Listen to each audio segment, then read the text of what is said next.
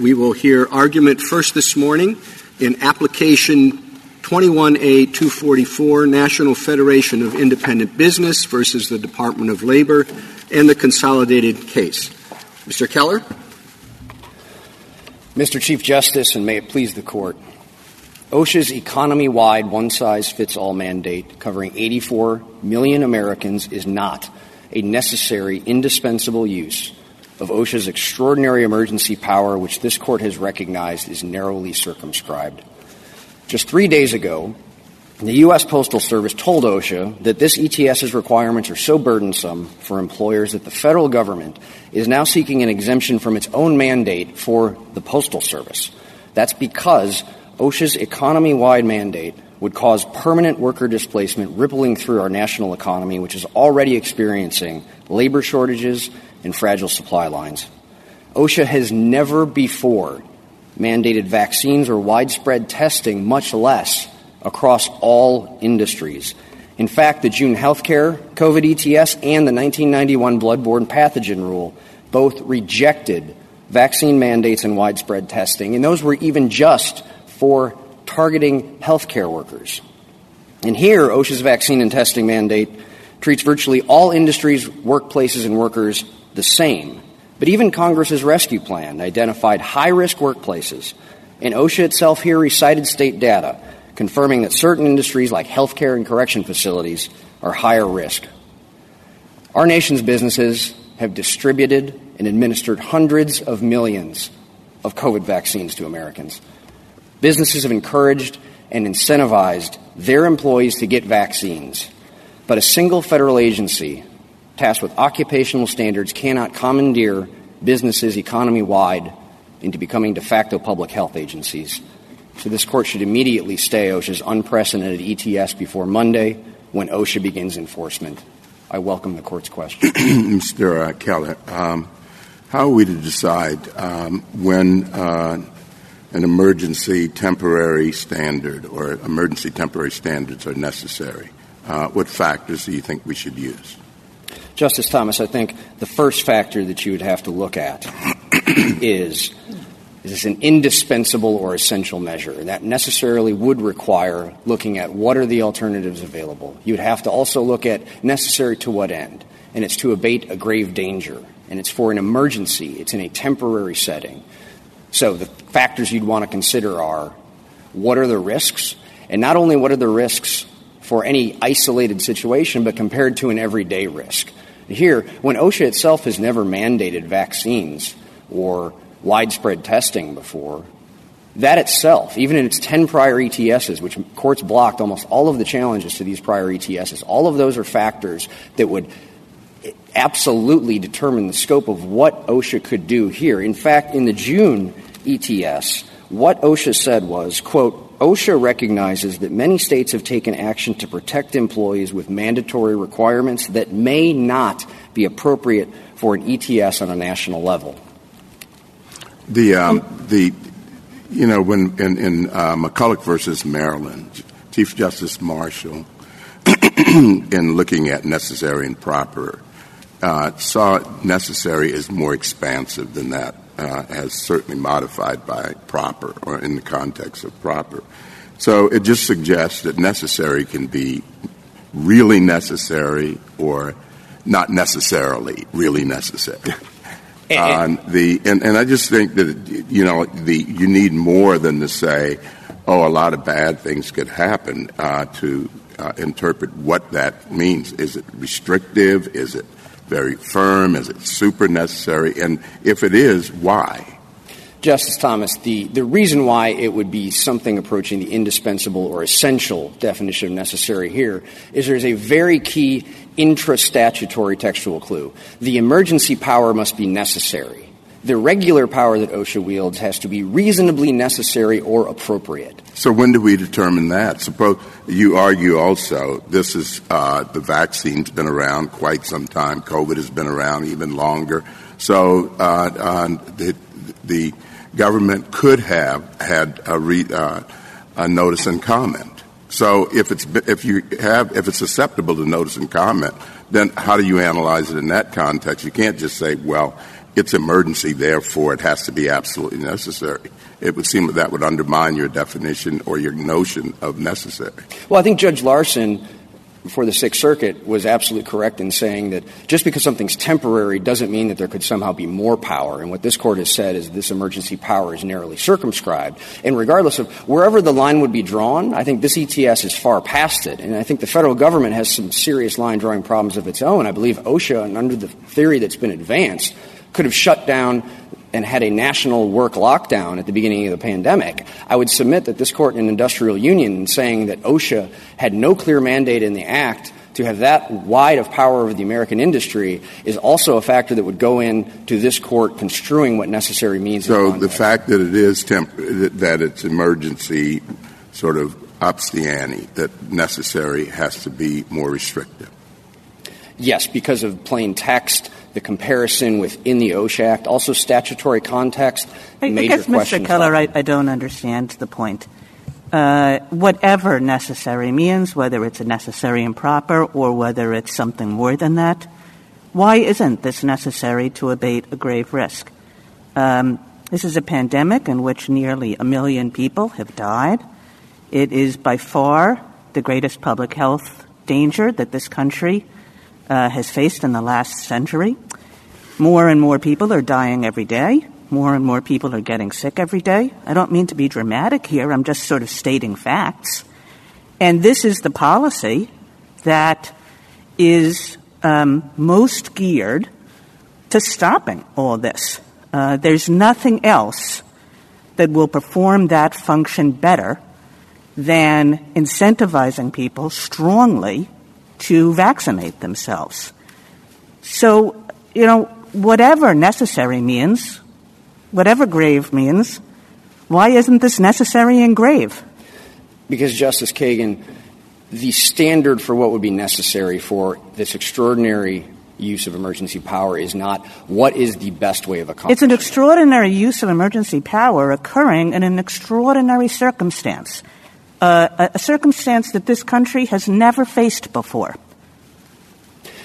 What OSHA needed to do here, though, and we do not contest that COVID is a grave danger, but when a power for it to be necessary, for instance, the Third Circuit said in wielding what is supposed to be a delicately exercised extraordinary power, the agency has to consider and explain alternatives. The agency here complained that its non-mandatory guidance wasn't being followed. And then instead of saying that maybe some of those guidances could have been made mandatory, it jumped immediately to a vaccine or testing mandate. Moreover, OSHA typically... Mr. Carr, I guess I just don't see this as a situation, a typical arbitrary, capricious situation where we say, oh, you didn't consider an alternative carefully enough. We all know what the best policy is. I mean, by this point, 2 years later, we know that the best way to prevent spread is for people to get vaccinated, and to prevent dangerous illness and death is for people to get vaccinated. That is by far the best. The second best is to wear masks. So this is a policy that basically says we are still confronting thousands of people dying every time we look around, and so we're going to put into place the policy that we know works best, which is to strongly incentivize vaccination and to insist that unvaccinated people will wear masks and test. I mean, that's just like... why isn't that necessary? What else should be done? It's obviously the policy that's geared to preventing most sickness and death, and the agency has done everything but stand on its head to show quite clearly that no other policy will prevent sickness and death to anywhere like the degree this one will. Justice Kagan, first of all, states could have policies like this. Private businesses could have policies like this. And even OSHA in its June healthcare COVID ETS, and that was only for healthcare workers, did not mandate vaccines. Instead, what it did there, similarly to how OSHA proceeds in many contexts, is it says, employers, give us a plan, and then if there are heightened needs in particular workplaces, then additional measures can be put into place. But this is covering economy-wide, all industries, well, 84 million Americans. That's one of your main objections, that this is not a workplace issue. It's an out-in-the-world issue. Is that right? That's right, Mr. Chief Justice. Well, how focused on the workplace does something have to be before you will say that OSHA can regulate it? I think, for example, of an assembly line, workers sitting next to each other for a significant length of time, working together in close contact. That presents a different kind of risk than is typical in the outside world. So could OSHA say that for businesses with assembly lines, the workers must be vaccinated? No, not vaccinated. OSHA, though, could potentially, going by industry or workplace by workplace, have measures such as what some of their guidance have suggested, like, potentially barriers. But I think all of this would be... Well, but those are sort of, as Justice Kagan has been discussing, those are sort of, not as good. And why wouldn't OSHA have the authority to do the best approach possible to address what I guess you agree is a special workplace problem? Well, Mr. Chief Justice, I don't think the standard here can be the best, because if it was the best, then that would mean that OSHA could ban all people from coming into the workplace. I think that is a power that Congress, when it created the agency is acting, less aggressively than it might otherwise do, but in an effective way to address the problem.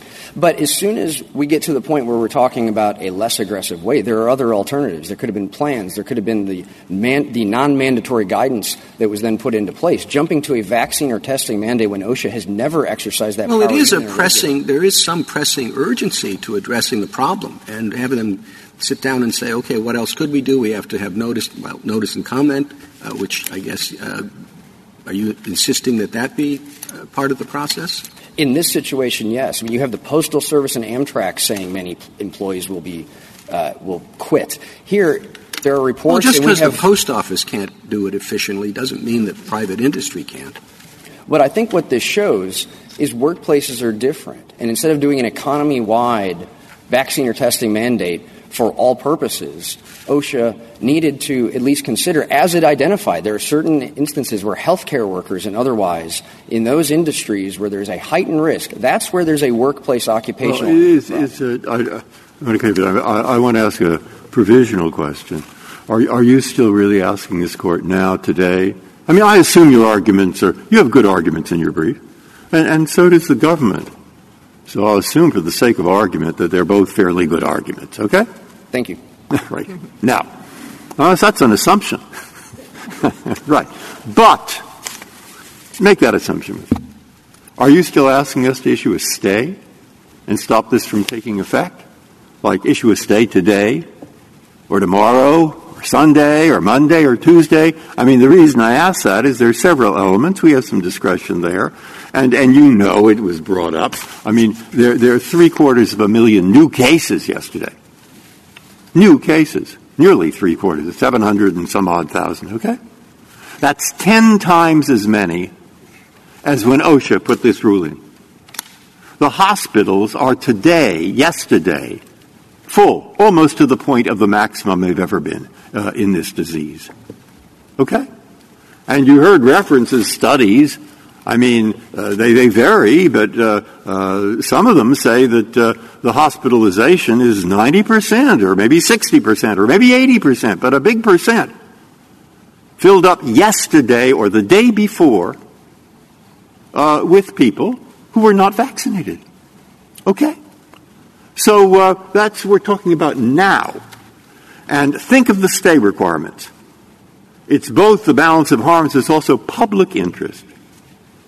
Can you ask us, or is that what you're doing now, to say it's in the public interest in this situation to stop this vaccination rule with nearly 1 million people? Let me not exaggerate. Nearly 750,000 people.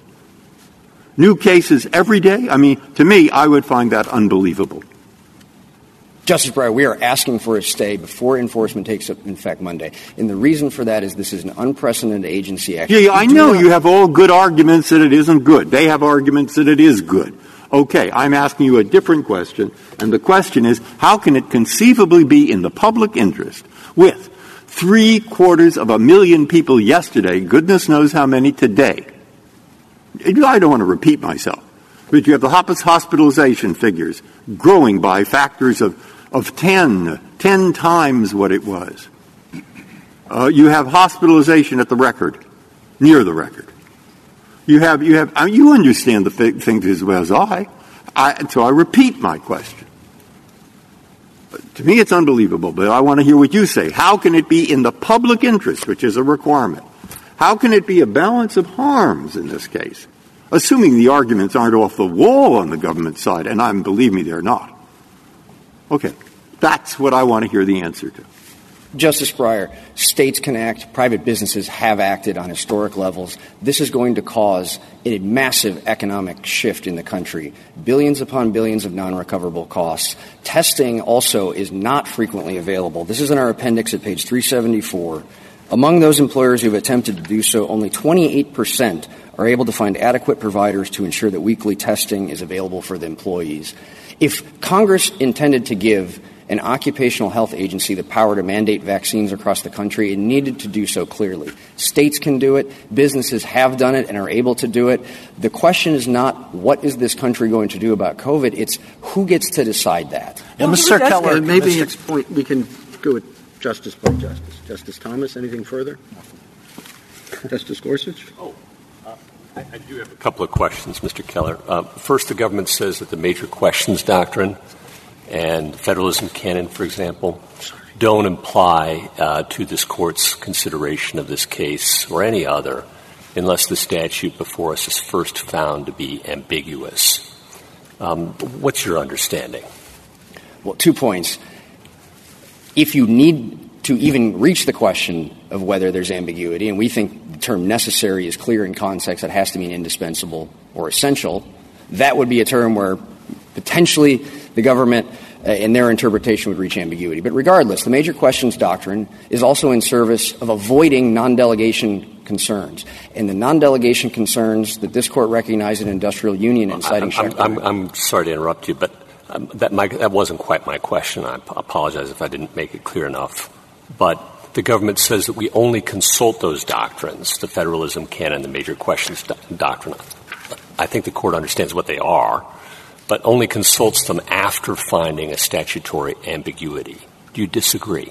I disagree in that the major questions doctrine is also a doctrine that would avoid non-delegation concerns. So even if there were a clear statutory term, non-delegation concerns in how to interpret that statute would factor in. Regardless, I think the term necessary here, there's plenty of room to implement the major questions doctrine there, in addition to all of the workplace-tethered languages in the plain text and statutory context. And then secondly, I would like to understand your argument and your colleague's argument from Ohio, I believe it is, why the Court should enter a stay immediately.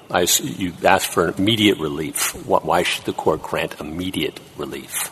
The short version is as soon as businesses have to put out their plans, and this takes effect, workers will quit. That itself will be a permanent worker displacement that will ripple through the national economy. So we can talk about the billions in non-recoverable costs that the government even concedes, and we can talk about the lost profits and lost goodwill and lost business reputation, and we can talk about the businesses that are going to be put out of business. Our appendix at pages 375 to 80 quotes many businesses saying this would be catastrophic. It would bankrupt our company. It would be the most devastating event our company has ever experienced. That's why we're here. We're asking for an extraordinary stay. We understand the gravity of the situation, but in balancing the sheer size and scope of this emergency power that is supposed to be exercised delicately and the national economic implications of this when states and businesses can and have acted, we are entitled to a stay in this posture. Justice Alito, sorry to have gone out of order. No, fine. Mr. Keller, I just want to make sure I understand what we should focus on here. Is the question whether this ETS is necessary to protect the health of the general public, or is it whether it is necessary to protect just employees, and not even all employees, but only unvaccinated employees, people who have chosen independently not to be vaccinated and do not want to be vaccinated? Is that the proper focus? Correct, the latter, Justice Alito. As OSHA has said, the grave danger here is to the unvaccinated worker who's exposed to COVID. Thank you. Justice Sotomayor. Yes, counsel. I quibble with that in part. The unvaccinated worker affects other unvaccinated workers, but affects vaccinated workers. We have proof of that with Omicron. And it's not just death, but there is illness, and for many with pre-existing conditions or immunological problems, there are severe consequences even when vaccinated. So I think the grave danger is to both. But Mr. Fletcher, you seem to be importing into necessary a concept of strict scrutiny. Am I correct? No, Justice Sotomayor. The necessary analysis does have to account for alternatives, but we're not asking anything close to a least restrictive means analysis. What we're saying is the agency... All right, so if you're not, I know that your experts are predicting catastrophes, but they've done experts opposed to OSHA regulations have done the same for decades, and the catastrophes have failed to happen. And there are exemptions. The Postal Service is looking at one of them. OSHA is looking at one from the Postal Service, and there are probably other private and public entities who can seek exemptions as well. But putting all of that aside, who makes that judgment about the seriousness of the effect? I always thought it was the agency. It's not judges, and it's not experts. Experts have conflicting opinions. I always thought that all we had to look at was whether an agency had substantial evidence before it to conclude that all of the economic ramifications that you're speaking about, and this is what I think they found, are overblown. Where am I wrong? That that's an agency judgment. There is certainly substantial evidence to support their judgment. It's a very huge record they compiled. They looked at a massive amount of data across many, many industries and in many, many different states. Please tell me why, if we're going to issue a temporary stay, and I think this was Justice Breyer's question, we would have to accept your version of the facts as opposed to the agency's. Aren't we supposed to accept the agency's? I think even if you accept the agency's facts, there are now, as Your Honor just mentioned, CDC guidance contradicting foundational assumptions of this ETS. That's in our reply brief at page 7, and Your Honor just mentioned that. But regardless, even OSHA has said that 1 to 3% of employees will quit. That is significant. Our declarations – Appendix 308, 316. Counsel, yes, that may be true, but we are now having deaths at an unprecedented amount. Catching COVID keeps people out of the workplace for extraordinary periods of time. And there have been proof in certain industries like the medical industry that when vaccines are mandated, and there's no mandate here for a vaccine, there is a masking mandate, no different than there is when we tell people that if there are sparks flying in the workplace, where workers have to wear a mask. So that's no different, in my mind, than this. So this is not a vaccine mandate. There are costs and deaths and other things countervailing to the fact that there might be 1 to 3% of workers who leave. Well, and here, vaccines have been made available. I also think there's a textual clue within the OSHA Act, at 29 U.S.C. 655. You forget that there are certain states now that are stopping employers from requiring vaccines. There are certain states stopping employers from requiring masks.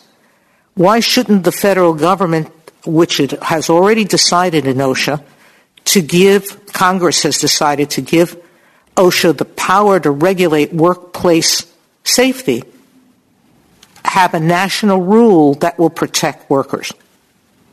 Congress would have to clearly state in a statute if it wanted to give an occupational health agency the power to require employees to get certain medical treatment. It's one thing to say... There's no requirement here. It's not a vaccine mandate.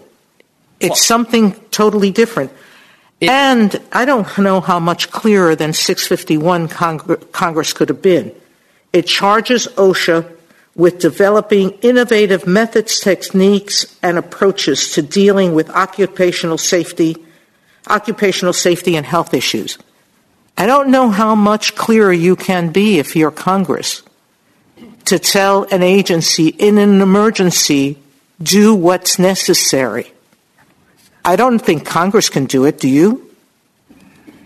If Congress was going to give an occupational health agency this type of power to essentially regulate directly the employee, rather than telling employers these are the types of things that you would want to do within your workplace, it would have had to provide that clearly. And so what's the difference between this and telling employers where sparks are flying in the workplace, your workers have to wear a mask? When sparks are flying in the workplace, that's presumably because there's a machine that's unique to that workplace. That is the issue. Why is the human being not like a machine if it's spewing a virus, bloodborne viruses? Are you questioning Congress's power or desire that OSHA do this?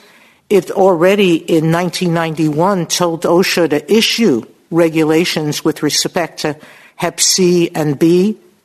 Justice Sotomayor, I think that exactly proves our point, that Congress knows how to enact a statute when it wants to give OSHA. It didn't enact a statute. OSHA proposed regulations. It didn't act fast enough, and Congress told it to act faster. So it wasn't Congress who proposed it. It wasn't Congress who devised it.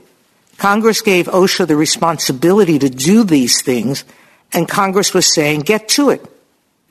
And what Congress said in there was not, you now have statutory authority to regulate all communicable diseases. It was bloodborne pathogens, and even that rule did not mandate vaccines or widespread testing. Justice Kagan? Mr. Keller, your very last comment in your first part of your argument I want to come back to, because your very last sentence you said, the question is who decides? And I think that that's right. I think that that is the question. Respectfully, I think it has a different answer than the one that you give. So I'll just sort of put a different version of it to you, which is, I'm sure you're right that there are all kinds of public health and economic trade-offs that have to be made in a policy like this.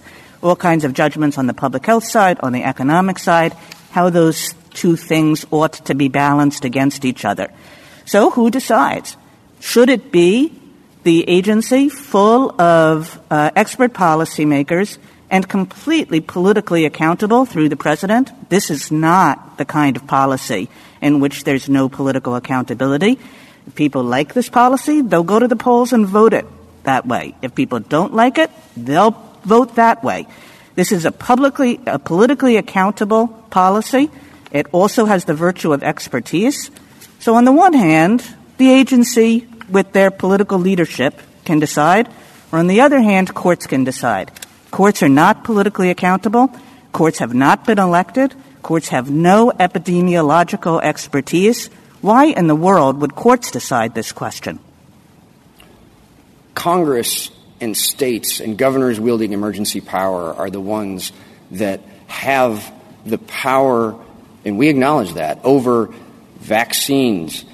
The idea that OSHA would be the agency in the federal government that's not even under the Department of Health and Human Services that does not have expertise over communicable diseases like the FDA or CDC maybe, that would just be a very odd place for Congress to lodge such a sweeping power over the American people. Well, OSHA has a lot of expertise about workforces and about the dangers that workforces can confront individual employees with. And I'm sure OSHA also talked to other agencies within the federal government to consider public health issues and brought that knowledge to bear as well with its knowledge of how workplaces function. And again, came out with a well-supported policy that has political leadership behind it and all the political accountability that one could wish for. And why is it that courts would displace that judgment and say it is up to us to decide about vaccination policy in the employment settings of this country? Well, first of all, what OSHA did here was not an industry-by-industry analysis. I mean, the line it drew, for instance, with the 100 more employee lines, they said they were doing that because they thought these larger companies were the ones that had the administrative capacity to do it. It wasn't because they were denser working environments. You could have a company with 100 employees and every single person is working somewhere else. Even the narrow exception that they have, right, that even they say that 9% of landscapers and 5% of highway workers are the only ones that would qualify for their exclusively working outside exemption. So even occupations in which you would think someone is almost exclusively working outside, they are still covered by this ETS. It's those types of internally inconsistent positions that aren't taking account of the full problem that could have been explained and should have been explained. Thank you, Mr. Keller. Justice Kavanaugh? I want to follow up on Justice Kagan's who decides question, because I do think that gets to the heart of this. You're relying on the major questions canon in saying that when an agency wants to issue a major rule that resolves a major question, it can't rely on statutory language that is cryptic, vague, oblique, ambiguous. But the critique of that canon and the difficulty in applying it is figuring out when something is major enough. We've applied it 5 or 6 times in the last 40 years, and you know the cases, and they're important, and we'll talk about them, I'm sure, as the argument goes on. But what should we look at to say this one is the kind of rule that rises to the level of the benzene rule or the tobacco rule that we found to be major? What should we look at? So Alabama Realtors just said the sheer size and scope. Size would account for the overall economic impact. This covers 1.8 million establishments. The number of people affected would be another factor. This covers 84 million or 2/3 of the private workforce. The amount of money, King versus Burwell, said billions in costs, and here we have that even conceded by OSHA. The scope also. All of the 10 prior ETSs that OSHA has done, none of them have mandated vaccines. None of them have mandated widespread testing. Only one in June even dealt with COVID. The rest were all workplace toxins, and most of those challenges were most of those challenges were vindicated by the courts. And so the scope of what the agency has done before, in addition to the widespread effects, those would be the factors that you'd analyze. Also, is this a profound and earnest debate over a question of vast political and economic significance? I don't, at this point, believe that the federal government is contesting that this absolutely satisfies that. And one follow-up question. Suppose it is major enough, so accept that position for the sake of this question.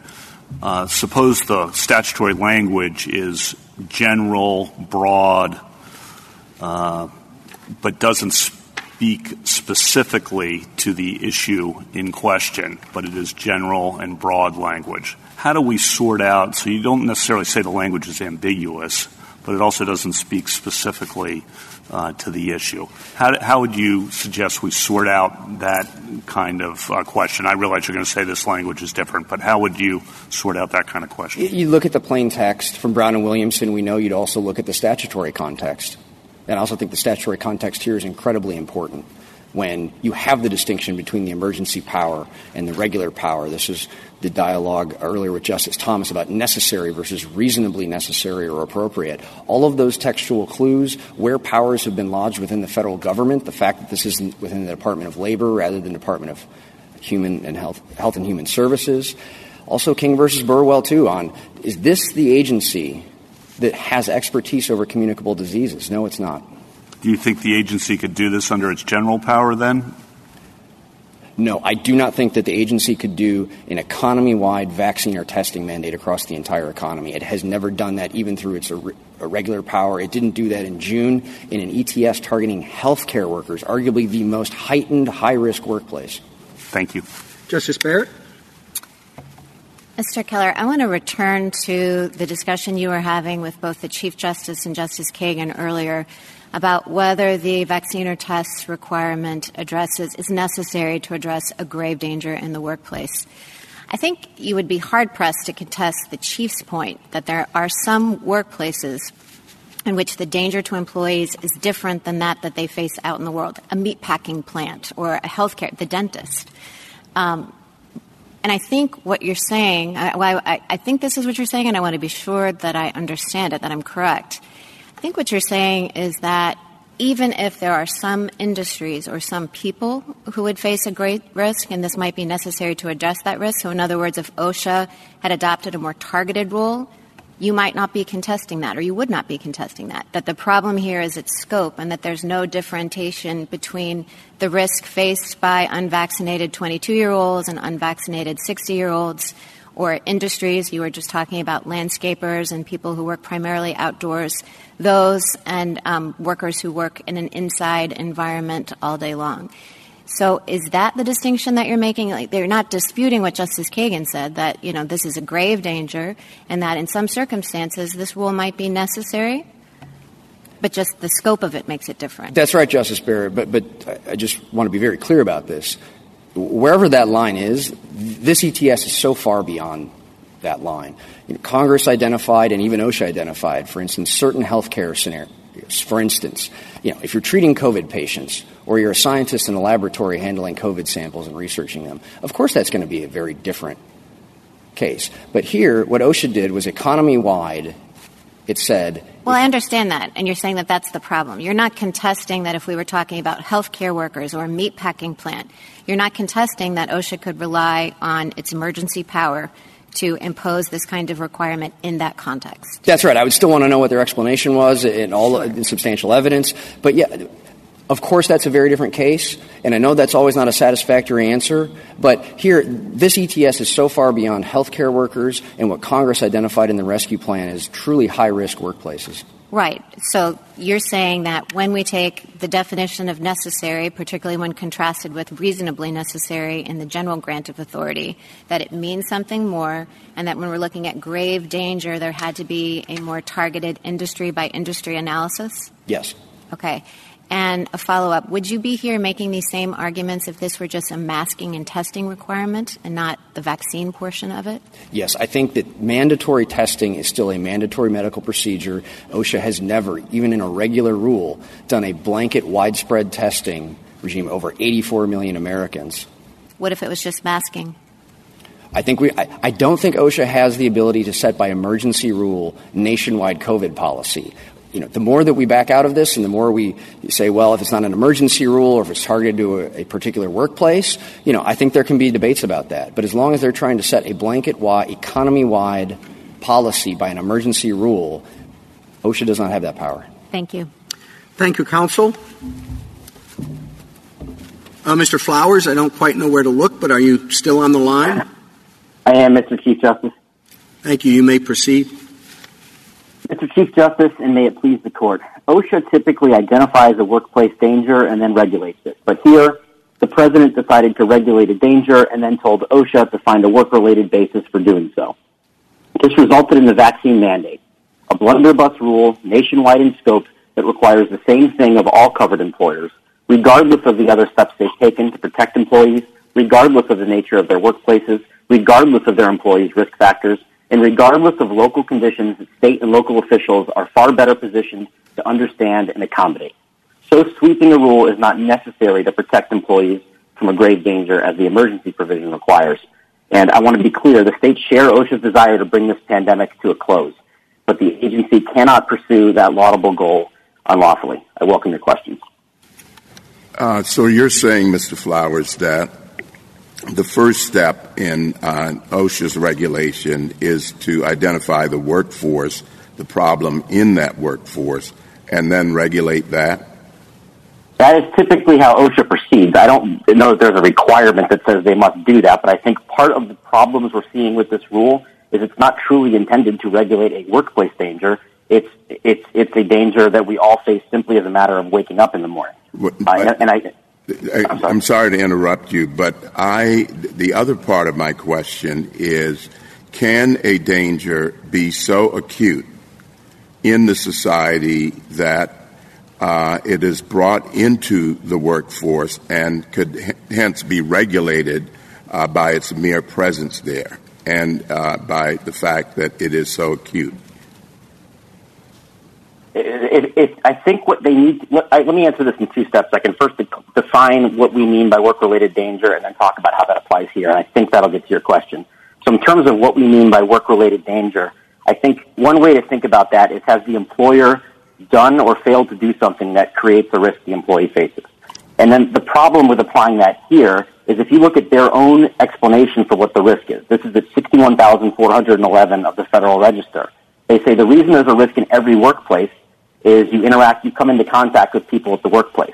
When you define the risk that broadly, that is not something that's arising out of the workplace. That's a risk we face when we wake up, when we're with our families, when we stop to get coffee on the way to work, at work, when we go to lunch, and in the evening if we go to a sporting event or a concert. So this kind of goes to Justice Barrett's question, I believe, that if they were to focus on a risk arising out of a particular aspect of the workplace that creates a risk of a different nature, like being packed closely together in a meatpacking plant, that could fairly be described as a work-related danger. Mr. Flowers, sorry to interrupt. Do you know of any workplaces that have not fundamentally transformed themselves in the last 2 years? I mean, maybe like landscapers, they work outside. But, I mean, this idea that there are only a few select workplaces that are affected by COVID, I would have thought every workplace has been affected by COVID. Every workplace sent their workers home. Every workplace had to make adjustments to the way they do their business. I'm trying to figure out, like, why this is a blunderbuss approach when everybody knows from living their normal lives that every workplace has been affected by this, save for, a few here and there. So the way I would answer that is to say just about every workplace has been affected, but that doesn't mean the work is arising from the workplace. To take another example, if we look at terrorism, there's some risk of terrorism that we face when we wake up in the morning. We face it at home, in public, and at work. And we adjusted to that after 9/11. If you see something, say something, ideas like that. Now, the fact that you face that risk when you go to work doesn't make it a workplace risk. It means it's an ever-present risk. Well, why not? I mean, this is the combination of lots of people all going in to one indoor space and having to deal with each other for 8 hours, 10 hours, however many hours a day. In those settings, the combination of the environment and the people that are in that environment create a risk, I would think. I mean, tell me if I'm wrong about this. I would think that workplace risk is about the greatest, least controllable risk with respect to COVID that any person has. Everything else a person can control. You can go to the baseball game or not go to the baseball game. You can decide who to go to the baseball game with. But you can't do any of that in workplaces. You have to be there. You have to be there for 8 hours a day. You have to be there in the exact environment that the workplace is set up with. And you have to be there with a bunch of people you don't know and who might be completely irresponsible. Where else do people have a greater risk than at the workplace?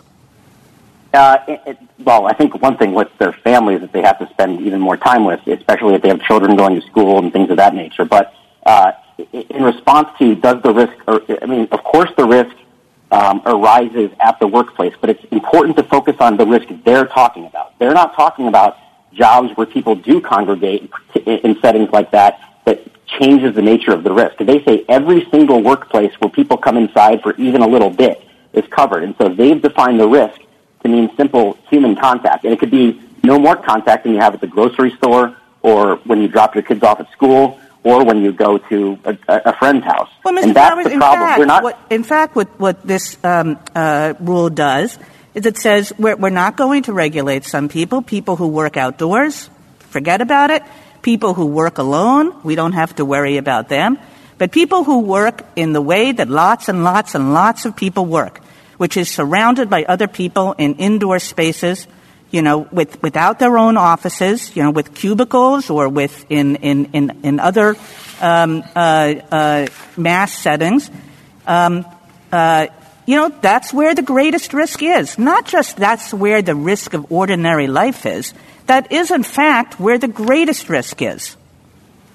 And if they had taken that approach, they would have a much better argument, but they don't, because there are many jobs here, including, for example, landscapers, who may spend a little bit of time inside, 5 minutes a day to get the keys or punch their time card. Right? Is this right? What this says, what I mean, my law clerks have been busy beavers on this case, I promise you. And what they have on this issue is that there are exceptions here.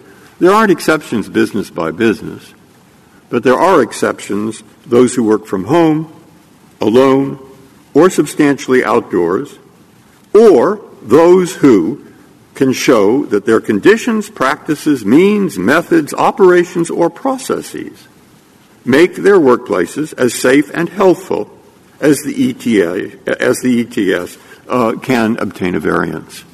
Okay? So they did make some distinctions, not industry by industry. But my question really is, what I'd like to turn this to, is stay. You heard what I asked. I mean, 750 million new cases yesterday, or close to that, is a lot. I don't mean to be facetious.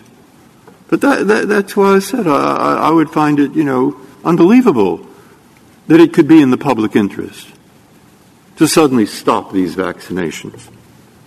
And the only answer that was given was a lot of people will quit. Well, OSHA considered that. My wonderful law clerk has 61,475, 63,422, 61,466, 61,474, and 475. Those are pages. I don't think you should read all 61,000. But nonetheless, there are at least 5 or 10 pages where they went into this. And they said, in our view, yeah, that's right. Some people may quit, maybe 3%. But more may quit when they discover they have to work together with unvaccinated others, because that means they may get the disease. Okay? And more will quit because they'll be maybe die, or maybe they'll be in the hospital, or maybe they'll be sick and have to stay home for 2 weeks. So they did the pros and cons. So I'd like to take Justice Kagan's questions, which I think I share on the merits, and just ask you, are you asking us both still to issue a stay today, tomorrow, Monday, and why? We are seeking an immediate stay. Thank you for the question. We are seeking an immediate stay. As an initial matter, I think Alabama Realtors takes their arguments about the beneficial effects of their illegal action off the table. If the court considers it illegal, then it's not in the public interest and it's proper to enjoin it. Now, the court may say, or stay it, rather. The court may decide that there's a better way to unwind the illegal action than a judicial action, and I think that's what Justice Kavanaugh's concurrence in the first Alabama Realtors got to. But what it can't do is say, we judge that these are very, in our view, this illegal action will lead to good effects, and so we will allow that to happen. To Justice Kagan's question about the who decides point, Congress told us who decides. The 2112, 28 U.S.C. 2112 says that courts can issue stays. And the reason for that is they recognize that this was without notice and comment, and unless the courts could step in to abate illegal actions, nobody would be able to do so. And that's especially important here, where the action they're, in our view, mandating, but at least strongly encouraging vaccination, cannot be undone.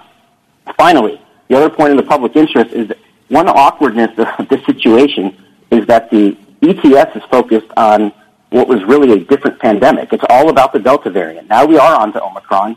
And as my presence here as a triple-vaccinated individual by phone suggests, and as Justice Sotomayor suggested, and as the amicus brief from the American Commitment Foundation shows, vaccines do not appear to be very effective in stopping the spread of transmission. They are very effective in stopping severe consequences, and that's why our states strongly urge people to get them. But I think that makes it very hard to look at the numbers they give and assume that they still apply today. Counsel, those numbers show that Omicron is as deadly and causes as much serious disease in the unvaccinated as Delta did. The numbers, look at the hospitalization rates that are going on. We have more affected people in the country today than we had a year ago in January. We have hospitals that are almost at full capacity with people severely ill on ventilators. We have over 100,000 children, which we've never had before, in serious condition, and many on ventilators. So saying it's a different variant just underscores the fact that without some workplace rules, with respect to vaccines, or encouraging vaccines, because this is not a vaccine mandate, and requiring masking and requiring isolation of people who have tested for COVID, because none of you have addressed that part of the ETS is to say something that should be self-evident to the world but is not, which is if you're sick, you can't come into work. The workplace can't let you into the workplace, and you shouldn't go on unmasked. Tell me what's irrational about rules of that nature when it is the workplace that puts you into contact with people that will put you at risk. I don't know that we've argued that the requirement is irrational, and indeed there may be many states subject to their own state laws that could impose this themselves or private businesses.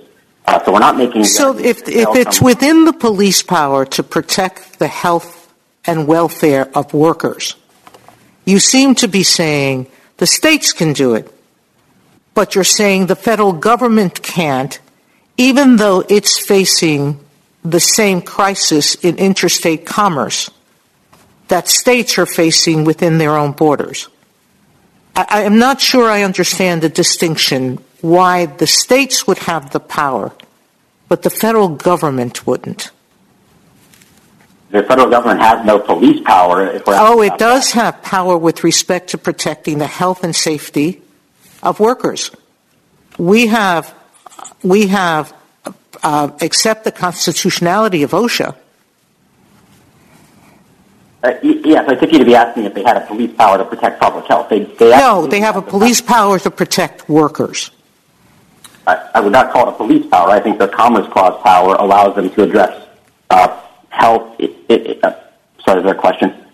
It allows them to address health in the context of the workplace. Exactly. It's a good time to move to our sequential questioning, Justice Thomas. Mr. Flowers, there's been some suggestion, or at least it seems to be implied, that the vaccinations are efficacious in preventing some degree of infection to others.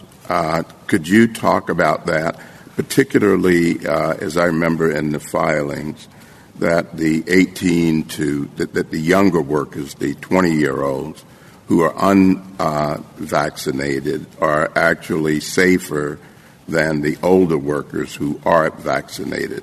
So there are obviously some differences. Would you just talk about how efficacious the vaccine is in the workplace?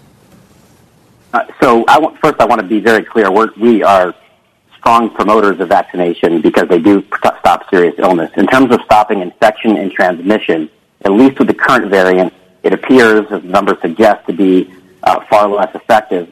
But then in terms of the comparison you were asking about, I think it's hard to define what's a grave danger in the abstract. What we can at least mandate or at least demand from the agency is internal consistency. And if you look at their own data, the CDC data from the last week of October, unvaccinated individuals 18 to 29 were as likely to die as vaccinated 50 to 64-year-olds, and 5 times less likely to die than vaccinated 65 and up.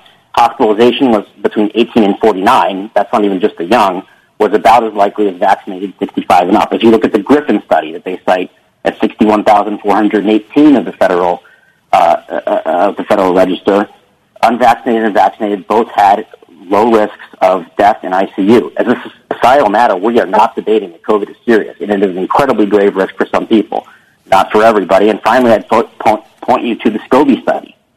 Again, they cite that 61,418 of the Federal Register says that vaccinated individuals who are 65 or older are twice as likely to die as unvaccinated individuals 18 to 49. And keep in mind that's 18 to 49, not 18 to 29. So it would probably be even more skewed if you looked at the younger demographic. Would the state of Ohio have I'm not saying this would be an approach you would take, but you had earlier a discussion about whether or not the federal government had police powers in the workforce, and you suggested that the state has those police powers. Could the state of Ohio do what you say OSHA cannot do? in terms of, yes, my position is the state of Ohio at least could mandate vaccinations not only for workers but for all individuals. Now, I think that's an important point to stress, is we're talking here as though OSHA is the only entity that can regulate this, an agency that no one thought had anything to do with the pandemic until months, if not years, into it. But we have the states and we have private businesses, and they're not sitting on their hands. And individuals are doing things to try and bring this pandemic to a close, or at least learn to live with it. Indeed, this court, without any requirement from OSHA, has found ways to safely conduct business. I think my point is rather that there seems to be a suggestion that this is all or nothing, that this, the other governmental bodies do not have police powers to regulate certain activities. And you've answered my question. Thank you. Justice Breyer? Quick question. I'm just curious. I was searching for an example. Universal risk inside and outside the workplace, including the workplace. Can OSHA regulate it? Can OSHA regulate fire risks? Yes. We don't draw the distinction between... Okay. If they can regulate fire risks, then why can't they regulate this risk? Because the difference with the fire is that there's something about the workplace. For example, not providing safety equipment to put out the fire. People throw matches. They smoke sometimes. Oh, they shouldn't, but they do. Or they throw a match. Or they, a lot of causes, such as crushing people into not crushing them. They come in the same room. You understand the point? Okay. The difference is. Do. Say it again, so I catch it. Sure. I want to be very clear about this. We accept the line that's been drawn forever in forging industries, that simply the fact that a risk exists outside the workplace doesn't mean you can't address it when it's inside the workplace. What we dispute is the idea that a risk that is ever present in all places can be regulated simply because it's also in the workplace. And so you can regulate, to be clear, OSHA could regulate COVID-19 in the workplace when the employer does something like packing individuals very closely together in a poorly ventilated area that enhances or changes the nature of the risk, I should say.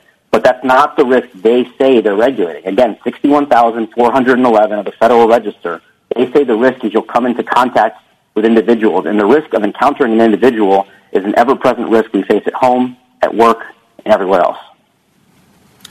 Justice Alito?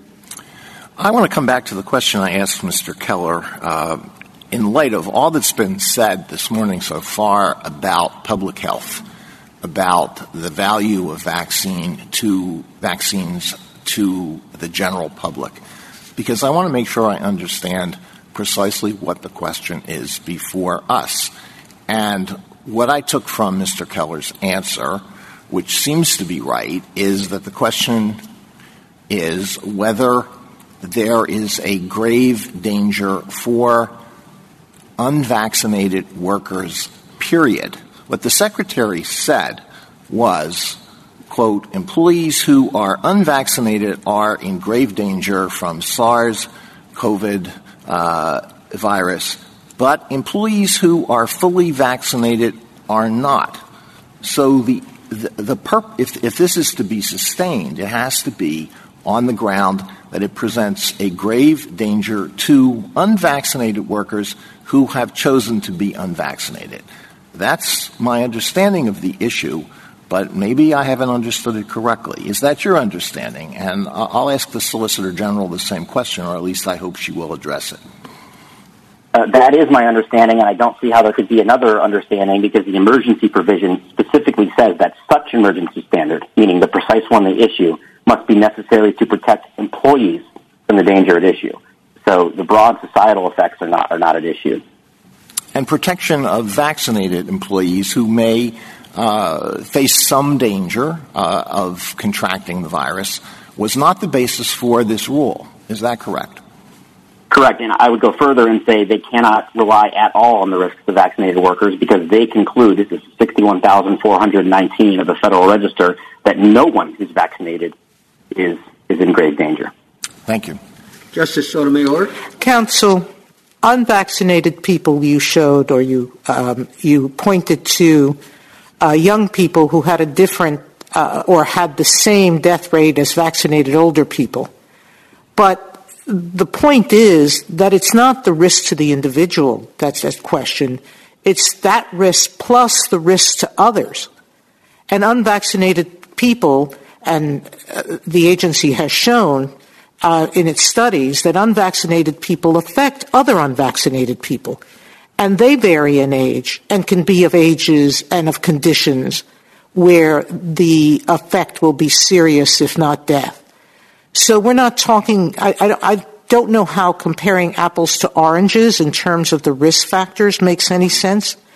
But secondly, if the grave risk is to unvaccinated people, then how do we take that out of the equation, that it's not the risk just to them, but the risk that they pose to others, including unvaccinated people?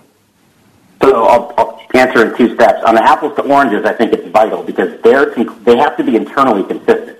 And their own logic is that nobody who's vaccinated faces a great danger. So if unvaccinated folks of certain ages are at lower risk of death and even hospitalization, that is relevant to calculation. But lower risk doesn't mean no risk. And lower risk can go into the calculus of saying, we see, and that's what they said, the risk to unvaccinated people of all ages and all conditions. And when you remain unmasked or unvaccinated, you put yourself at risk, but you put others unvaccinated people at risk, and people who are vaccinated. They may be at a lesser risk, but the grave risk remains to people of all ages and conditions that are unvaccinated. Right. But the problem is they've defined numerical probabilities that are equal to be grave in one case and not grave in the other, and that is the definition of irrational. In terms of spread, their own ETS says it's unclear the degree to which vaccinations reduce transmission. They appear to have a positive effect, and they appear, at least with Delta and previous variants, to stop contracting it in the first place. So again, if you look at the American Commitment Foundation brief, it's highly doubtful that the numbers are going to be comparable when it comes to the Omicron variant. Justice Kagan?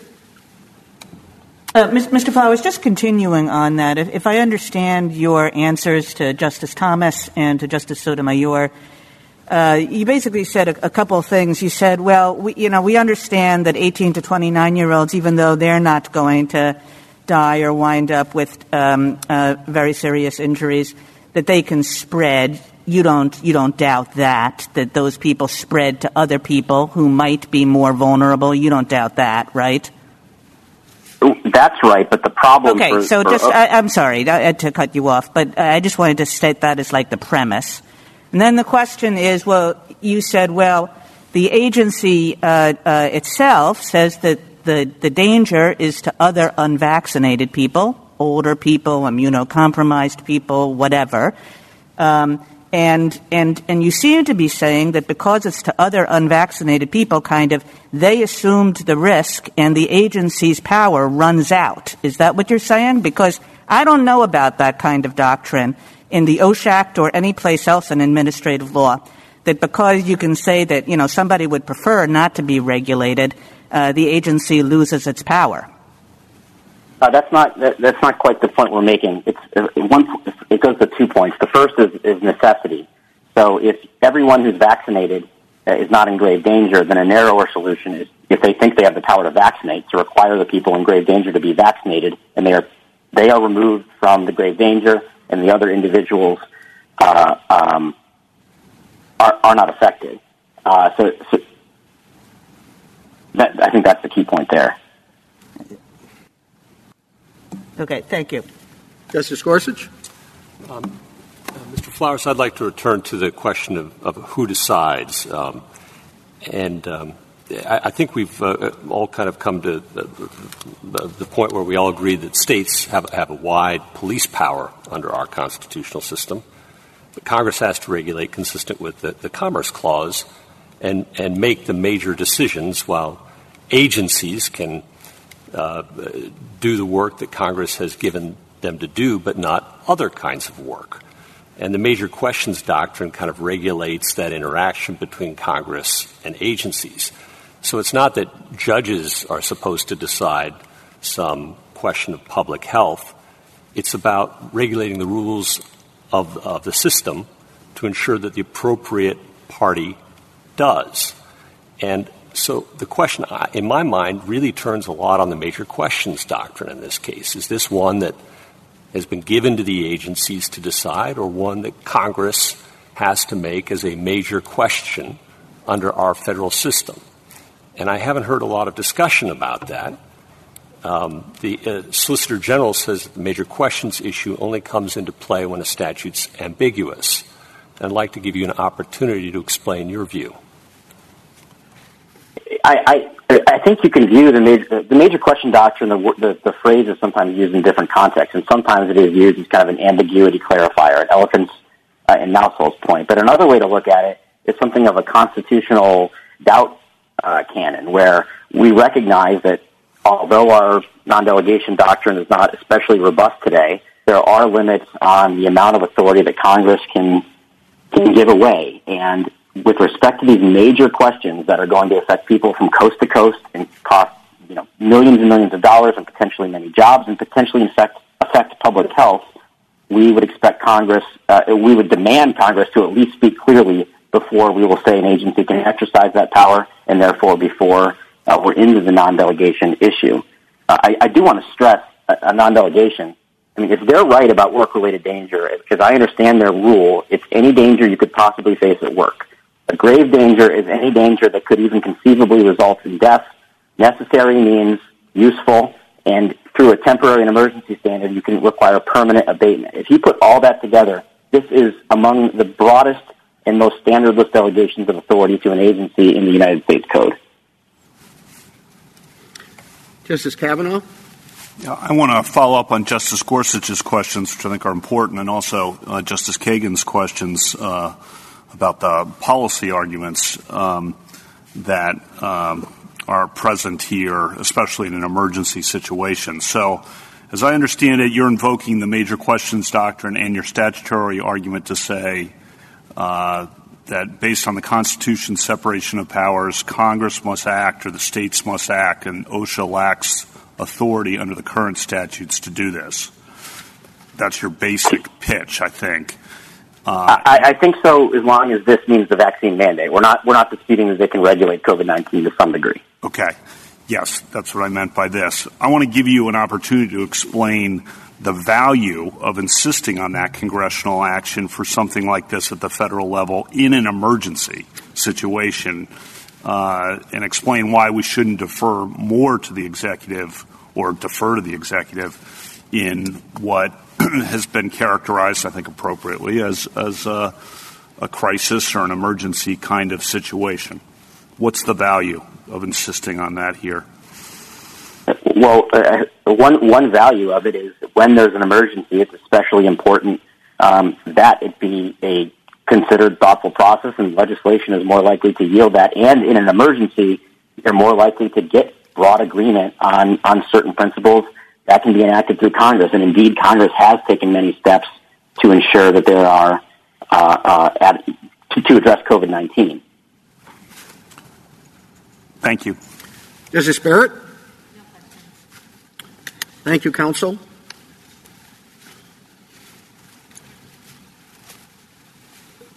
General Prelogger? And may it please the Court. COVID-19 is the deadliest pandemic in American history, and it poses a particularly acute workplace danger. Workers are getting sick and dying every day because of their exposure to the virus at work. OSHA amassed substantial evidence of widespread workplace outbreaks across all industries. It studied the science of how this virus is transmitted and found that workers are exposed to danger when they're inside together for as little as 15 minutes. And OSHA considered the extensive evidence that unvaccinated employees are at heightened risk of contracting the virus, of transmitting it to others and infecting their coworkers, and of suffering the gravest consequences, hospitalization, and even death. To protect against that grave danger, the standard requires employers to adopt a policy that unvaccinated employees either get vaccinated or mask and test. Those are commonplace and highly effective measures that OSHA determined were essential to stopping the spread of this dangerous disease at work. The applicants try to portray this standard as unprecedented, but this lies in the heartland of OSHA's regulatory authority. Congress charged the agency with setting nationwide standards to protect the health and safety of employees throughout the nation, and Congress specifically appropriated money to OSHA to address COVID-19 in the workplace. Nothing in the statute or the agency's regulatory history bars the use of these measures. Just the opposite, Section 669A5 of the OSHA Act specifically contemplates that immunization requirements can be imposed under the Act, and OSHA has previously protected workers with measures like masking, testing, and encouraging vaccination. OSHA had statutory authority to rely on those measures here, which it found would save 6,500 lives and prevent 250,000 hospitalizations in just 6 months. As the preamble to the standard explains, exposure to COVID-19 on the job is the biggest threat to workers in OSHA's history. The court should reject the argument that the agency is powerless to address that grave danger. I welcome the court's questions. General, what's the problem you're getting at? Is it the employer not providing, making sure that employees are vaccinated or masked, or is it the employees who decline to be vaccinated or masked? Well, it's the grave danger to exposure to COVID-19 at work, Justice Thomas. Who refuses to do that? Ultimately, what the agency is doing with these standards is requiring that either through a vaccination requirement or through a masking and testing policy that unvaccinated workers who stand the highest chance of contracting the virus at work, of infecting others at work, and then if they get if they catch COVID at work, of then suffering death possibly or even hospitalization, are protected in all of those circumstances. So I think what this standard does is it regulates employers by requiring them to adopt a policy that will directly target that grave danger. I understand that, but who is declining to do that? Is it the employer or the employee? I think it can be both. There are many employers around the country that have voluntarily imposed these kinds of requirements with their workers in recognition that vaccination is the single most effective way to protect workers in the workplace, or that have used masking and testing requirements to the same end. So many employers are doing it, but part of OSHA's function and what Congress charged the agency with doing is to look at those kinds of best practices and impose them through standards to ensure that workers, no matter what specific controls their employers have in place, are maximally protected. One last question. I think you put quite a bit of weight on the acute crisis that we're in.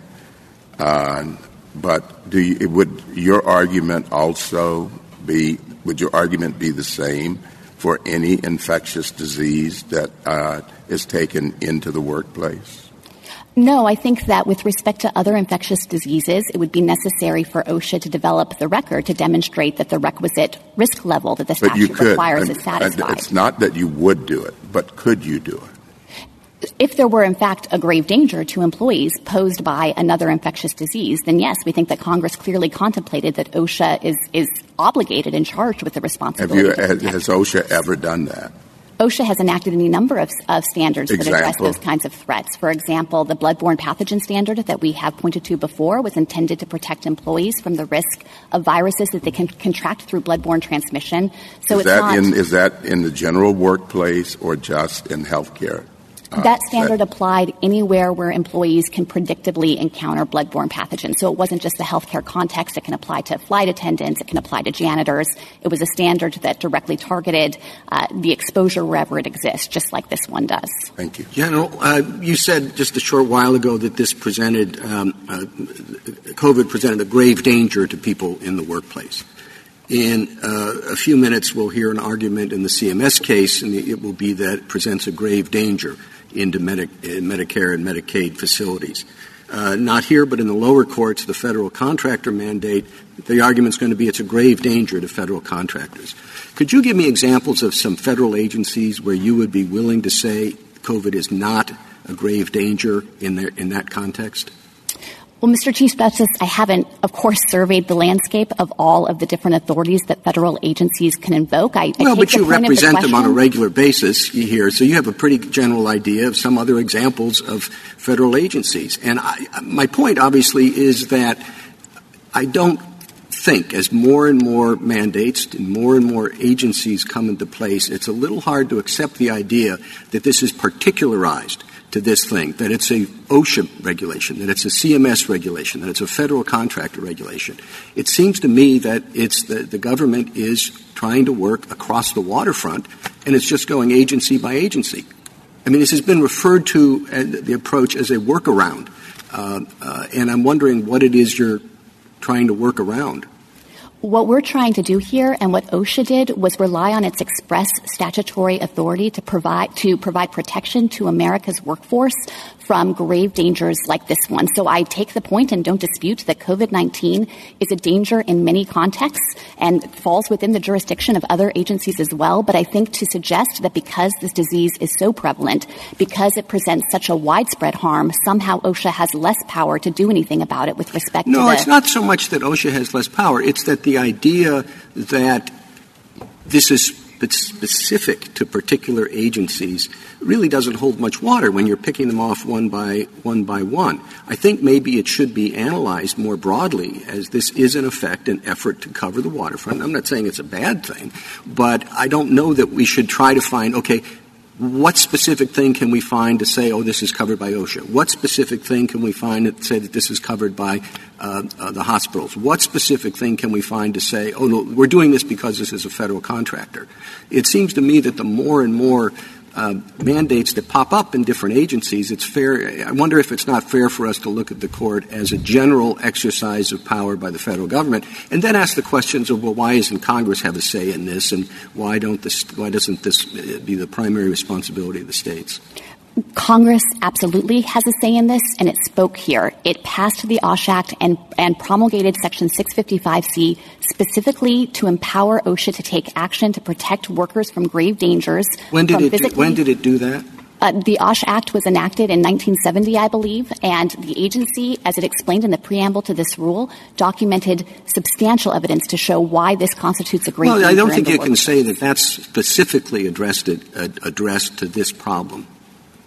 Well, Mr. Chief Justice, the Court obviously has a statute in front of it that it needs to examine. I think that there is no doubt that COVID-19 constitutes a physically hazardous agent within the meaning of this provision. I think that the immediacy and magnitude of harm here clearly constitutes a grave danger. Unvaccinated workers stand a 1 in 14 chance of being hospitalized, a 1 in 200 chance of dying. The country hasn't seen numbers like that. It sounds like the sort of thing that states will be responding to or should be, and that Congress should be responding to or should be, rather than agency by agency, the federal government, the executive branch acting alone is responding to. And we're supposed to say, well, yes, this is a CMS problem. Yes, this is an OSHA problem. Yes, this is a federal contractor problem. The military is on its own. They take orders. I guess I'm just repeating myself. It seems to me that we should be looking at it as an across-the-board issue, as opposed to let's see what OSHA looks like, let's see what CMS looks like. Well, General, this is – I'm sorry. Go ahead.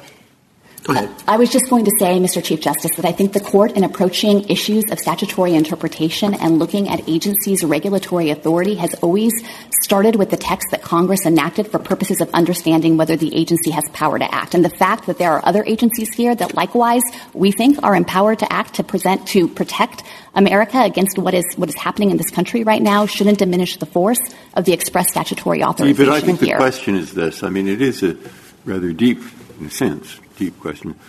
Can you, or maybe you did, could the White House say, issue an order to all federal employees?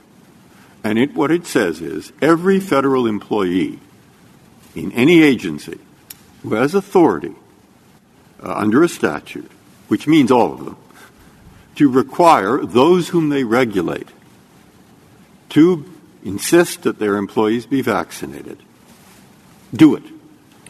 Now, they can't legally tell you do it, but it's a strong policy. And that's what's happened. Now, I don't know the implications of that. I never thought of that. But I think that's what you're being asked. Is that if that's and I don't know you ever thought of it. But I mean, has that happened? I think it's incorrect to say that is what is happening here. This policy clearly. Yeah, but I mean, has that happened generally? Has that happened? Did somebody issue such an order? Justice Breyer, standing before you today, I'm not sure that I can think of a precise historical example of that? No, I mean, in this instance, your answer, I take it, is no. There is no such order. That's right. I mean, certainly, I think that that throughout this nation— I don't want to put words in your mouth. Don't tell me there isn't such an order if there is. No, I'm not aware of any such order. All right, or something like that. Okay. I have one other question upon which is because I'm operating between two things. One is the merits, which might be difficult. I don't know. I'm not taking a view on that. But at least they're difficult and could take time. And the other is the question of the stay. Now, on the question of the stay, I read from research that we've done, but I don't know if it's right, that the argument was, what about the argument that they've made? One is that, well, if we issue a stay today, tomorrow, more people will stay home and things will get worse. Okay? That was one of their arguments. And the other, well, all right, what about that? That seemed to me to be the main one.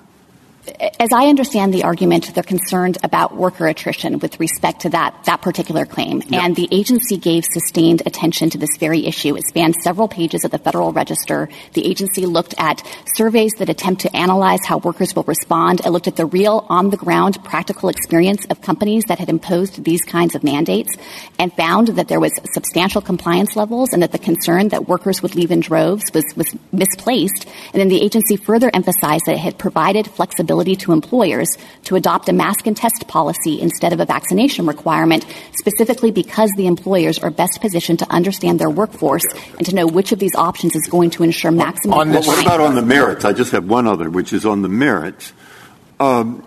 You've heard and you've read the argument on the other side that, look, what the OSHA could easily have done or should have done is go through industry by industry or groups of industries by groups of industries and say there's this here and there's that there. Instead, what they did is everybody over 100 employees except for, and then they had a few exceptions, working alone, working at home, religious exemption. You can prove to us that you have some other thing that's just as good. You know, they went that way across industries instead of one by the other. That's one of their arguments. What would you say to that? My response to that is that the Secretary here cited overwhelming scientific and medical evidence that the grave danger exists based on how this virus is transmitted anywhere people gather indoors together. And that applies to a lot of workplaces, but that just turns on the nature of how this virus is communicable between people. As Justice Kagan noted, often employees have little control over their work environments. They can't control whether they can socially distance, who they come into contact with, what precautions those people are taking, what ventilation systems exist. And ultimately, OSHA determined that anywhere there is a risk of indoor transmission, there is a grave danger to unvaccinated employees. Now, I take the point, as the Chief Justice's hypothetical focused on, I think Justice Barrett focused on this as well, that there are certain workplaces, factories, assembly lines, where the risk is even graver, where the danger and the chance of transmission is heightened. But I don't think that in any sense calls into question the Secretary's determination that there is a baseline grave danger in any worksite where that inside risk of transmission can occur. General, can we – I'm sorry. Justice Alito? I just wanted to ask you a question on this issue of the commencement of enforcement and the issuance of the stay. This ETS was issued a couple of months ago, isn't that right? On November 5th, that's correct. Yeah, November 5th, all right, and it hasn't been enforced during that period. These cases arrived at this court just a short time ago. They present lots of difficult, complicated issues. We have hundreds of pages of briefing. We're receiving very helpful arguments this morning. Does the federal government object to our taking a couple of days, maybe, to think about this, to digest the arguments before people start losing jobs? Well, Justice Alito, if you're asking whether it would be appropriate for the court to issue a brief administrative stay, certainly we think that would be within the court's prerogative if it thinks that it's necessary to do that. Ultimately, for the injunction that they're actually asking for here, the applicants would have to show an indisputably clear right to relief, which we think they can't satisfy. Well, I'm asking about an administrative stay, and I won't get into an argument about indisputably clear, but your point is you think it would be appropriate or it would not be appropriate if we issued a short administrative stay? Or if we do that, are you going to say, well, they're causing people to die every day? We do think that the agency found that there is grave harm every day, and the numbers are stark. Thousands of lives. But there was that grave harm during every single day. Was there not that same grave harm during every single day between the time when this was issued and today? Well, certainly we think that the harm has existed and been present throughout, and the agency specifically set aggressive compliance deadlines. Well, my answer, I asked a really simple question, and you have the prerogative to say, no, we think, you know, horrible consequences are going to ensue if you issue even an administrative stay of a short period of time, and we don't think that you need to have that time to digest this case and decide it. I'm not going to say that, Justice Alito. If the court believes that it needs a brief administrative stay, then of course it can enter it. But you mean brief, don't you? Yes, we think that there are lives being lost every day. Well, brief compared to what? The months that it hasn't been in effect since November, whatever it is, and when the courts have been active in this area, or brief compared to what? Well, Mr. Chief Justice, I think that the agency well explained that the employers who are covered by this needed time to come into compliance. The agency announced that it was exercising enforcement discretion because of the confusion that had been created by the Fifth Circuit stay. Maybe it would be helpful for me to explain exactly what the January 10th deadline means with respect to compliance. The agency has announced that for employers who are acting in good faith, it is not going to enforce any of the provisions of this ETS until January 10th. And what that means as a practical matter is that employers need to be adopting their policies. They need to be ascertaining the vaccination status of their employees. And as of January 10th, they need to be requiring masking for any employees who remain unvaccinated. So it's not as though immediately employees are going to be quitting their jobs or leaving in response with the worst predictions. On January 10th, if this standard remains in effect, then masking will immediately be required and the testing will kick in on February 9th. So if we delay that one day, maybe I'm wrong, and please tell me if I am, but the numbers I read is when they issued this order, there were approximately 70-something thousand new cases every day. And yesterday, there were close to 750,000. So if we delay it a day, and if it were to have effect, then 750,000 more people will have COVID, who otherwise, if we didn't delay it, wouldn't have. I mean, I don't doubt the power of the court to issue a stay. I'm just saying, what are the consequences of that? And if I'm wrong, you better tell me I'm wrong, because I thought that it really did make a difference to people who might get you have the numbers. I saw the numbers. Well, all right. Well, so what do you say? Now you say it does not really not a problem? Justice Breyer, we absolutely agree that this pandemic has been dynamic, that it is constantly evolving, and that the current conditions are posing a truly grave danger. General, am I to understand from your previous answer that enforcement qua testing doesn't occur till February 9th, correct? That's correct, Justice Sotomayor. The only thing that would happen in the next few days or up to now, everybody should have a plan in place, correct? Correct. There's been no stay. So starting tomorrow, the only thing that are required are masks, correct? Masking for unvaccinated workers, that's correct. That's the only thing that occurs. And so until February 9th, when the testing comes into effect, that's when the threat of resignations or expense comes into effect, correct? Yes, as I understand what the applicants are arguing here, so on the testing aspect. So the need for an administrative stay, if we're talking about a few days, is really small, if very small, correct? I certainly myself do not think an administrative stay would be warranted here, but I, of course, defer to the court on that. All right. One other question, if I might, counsel. I want to go back to the Chief's question and to Justice Thomas's question and in part to to Justice Gorsuch's questions earlier, the issue of who should act and who can act. An agency takes a while to act, and it's acting under an emergency order or an emergency statutory delegation by Congress. And the Chief says Congress should act. We shouldn't let every agency act. Could you speak about the relative both expertise and speed with which Congress can act in to survey the countless work sites in our economy, to identify the health and safety hazards in each one, and to legislate with the granular specificity necessary to address the hazards in all of these different workplaces.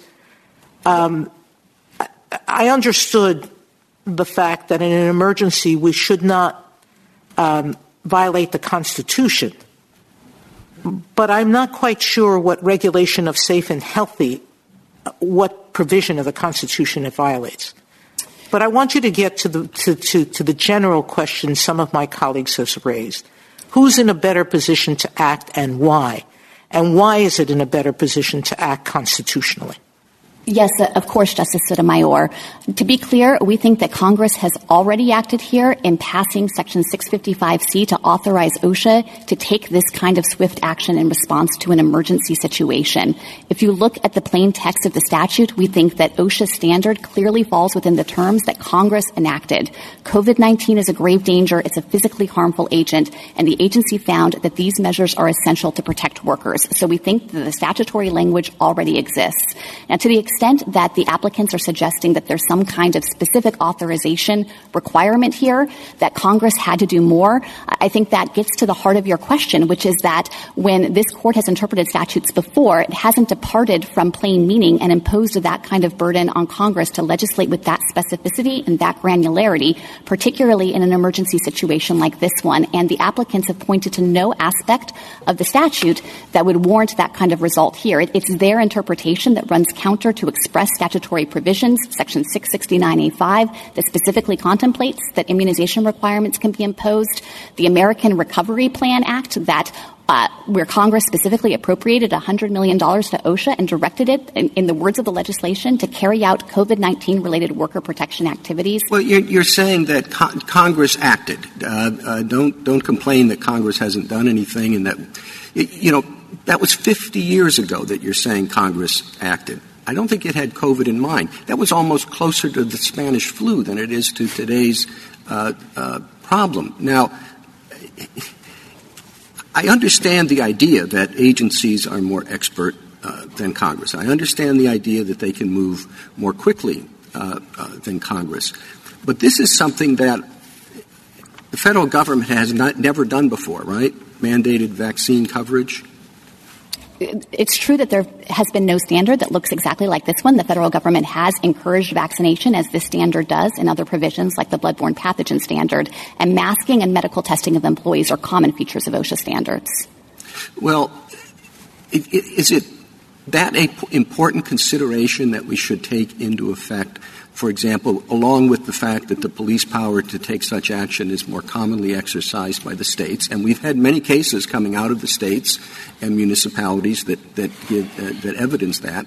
And also that it's – yes, 50 years ago Congress passed a general provision, but I think it's certainly hard to argue, and you're doing a good job of it, that gives free rein to the agencies to take — I guess this is invoking the major cases doctrine, that it gives free rein to the agencies to enact such broad regulation that was certainly unfamiliar to Congress in 1970.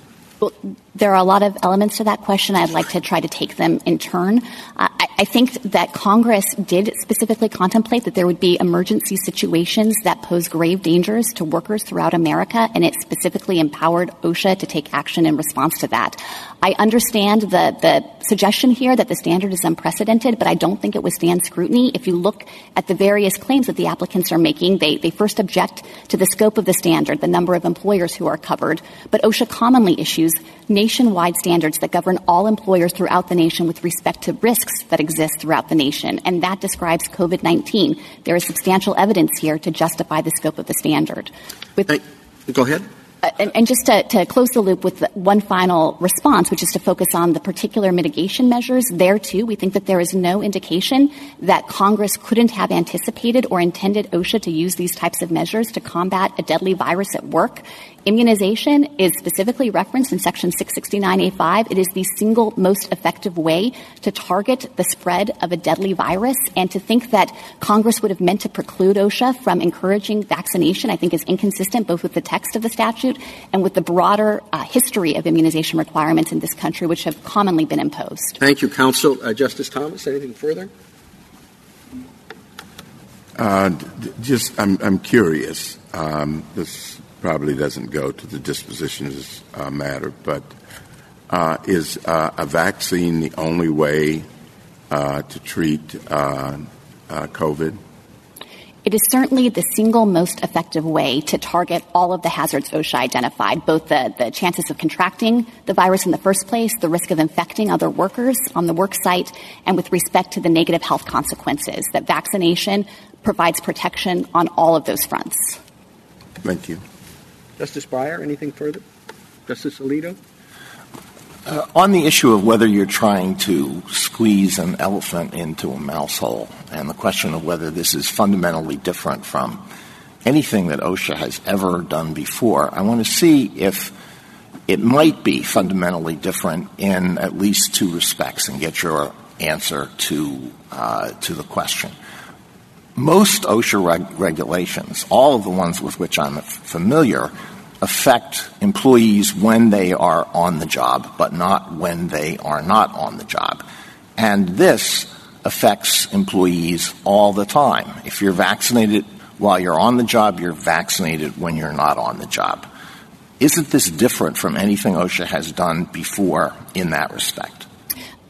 So two responses to that. First, of course, there's also a mask and test option here. So I think even on that analysis. Right now I'm talking just about the vaccines. So focusing just on vaccination, I think that that's a way to describe it, that it also provides protection when you're not at work. But OSHA was directly targeting and trying to provide the protection at work. And I don't think there's any basis in the text of the statute to think that this kind of protection is off limits. Suppose this is a little science fiction, but maybe it will illustrate a point. Suppose that this protection were provided not by the administration of a vaccine, but by waving a wand over employees when they arrive at work. And suppose that wand also had the capability of taking away this protection when the employee leaves work.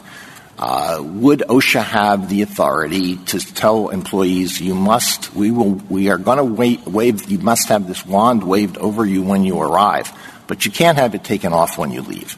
No, I don't think that OSHA would have that authority. All right. So it's different in that respect. And here's another respect in which it may be different.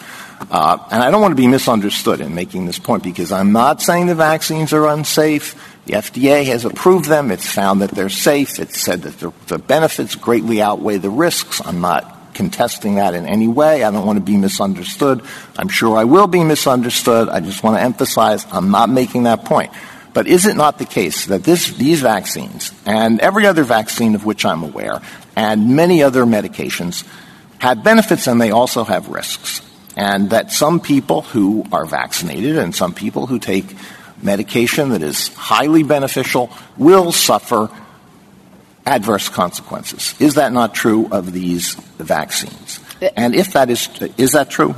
That can be true, but of course there is far, far greater risk from being vaccinated by orders of magnitude. Right. There is some risk.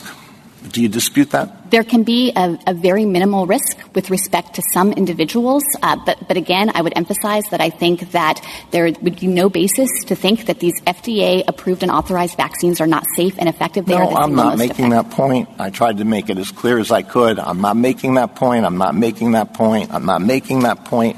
There is a risk, right? Has OSHA ever imposed any other safety regulation that imposes some extra risk, some different risk on the employee, so that if you have to wear a hard hat on the job, wearing a hard hat has some adverse health consequences? Can you think of anything else that's like this? I can't think of anything else that's precisely like this, but I think that to suggest that OSHA is precluded from using the most common, routine, safe, effective, proven strategy to fight an infectious disease at work would be a departure from how this statute should be understood. Can I just say, General, that regulators think of risk trade-offs constantly when they make regulations, that there are constant situations in which there are risk trade-offs, risks on both sides, but one risk vastly outweighs another risk, and that comes up throughout regulatory space. That's absolutely true, and one of the risks that OSHA was guarding against here was the risk that unvaccinated workers pose to other workers because they are so much more likely to transmit this deadly disease to them. To other what type of workers? To other to vaccinated workers? Yes, the grave danger finding was based on unvaccinated workers. I thought the Secretary disclaimed that. Yeah, the grave danger finding is limited to unvaccinated workers who are far more likely to contract it from their coworkers as well. That's not a concern for us, is it? We can't sustain this on that ground, that this is helpful to the vaccinated workers because the unvaccinated workers present a risk to them. Oh, to be clear, they present a risk to other unvaccinated workers who might be older, who might have other comorbidities. All of whom have balanced the risks differently, maybe very foolishly, but they want to balance the risks presented to their health in a different way. And OSHA says, no, you can't do that. And that applies when you're on the job and also when you're not on the job and for the rest of your life because you have to take these vaccines, unless the testing option is valuable. Well, one small factual correction, if I could, and then a broader legal point. I think it's wrong to say that everyone who's unvaccinated is just assuming the risk. Some people can't get vaccinations for medical reasons. Some people have deeply held religious beliefs and are entitled to religious exemptions. And OSHA is entitled to try to protect those unvaccinated workers no matter the reason they're unvaccinated. Just on the broader legal point, the idea that OSHA is powerless to act to protect workers if they simply want to assume the risk is inconsistent with how the OSHA Act has been understood throughout its history. OSHA frequently requires employers to require that the employees use protective gear or take precautions. Isn't it the case that most of the time there's this strong reason for saying that it isn't a defense to an OSHA Act charge that the employers assumed the risk voluntarily, that under most circumstances employers have an incentive to avoid compliance with, to avoid the cost and inconvenience of a regulation.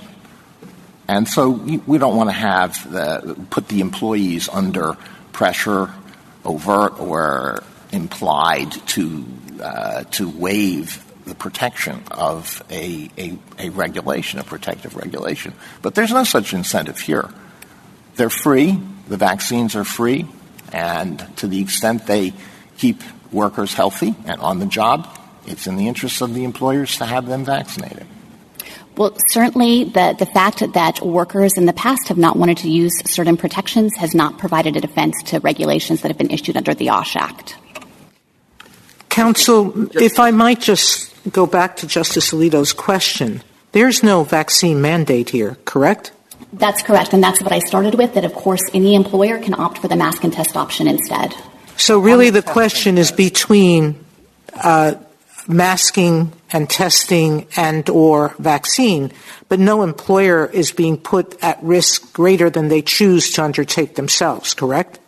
Yes, that the employers have the choice to adopt either of those policies, and OSHA estimated that 40% of employers would adopt the mask and test policy. Number two, with respect to the issue of whether a person has chosen to run the risk by being unvaccinated. You point out that some people can't for a variety of different reasons.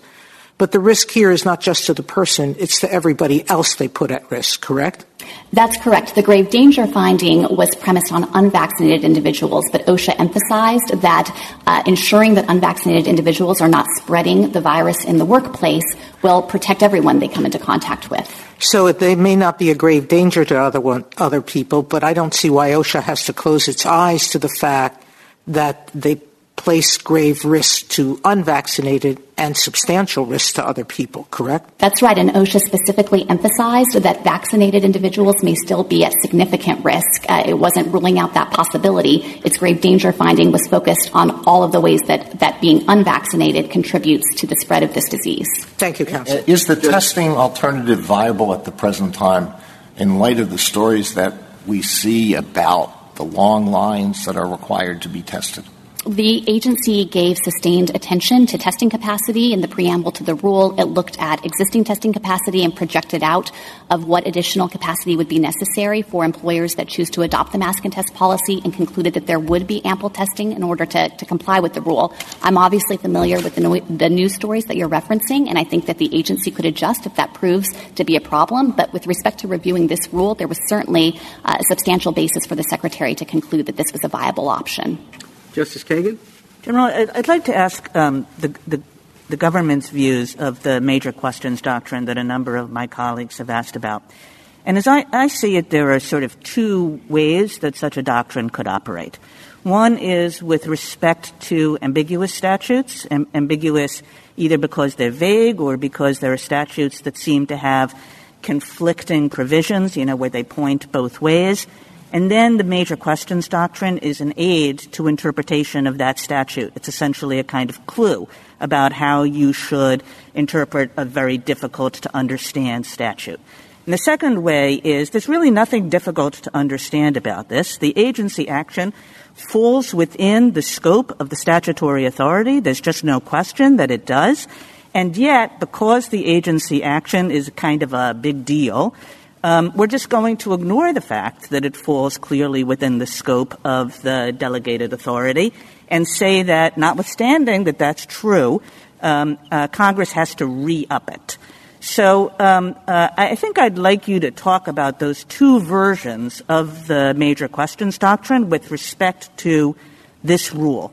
What do you think of those two versions, and which of the versions potentially applies here?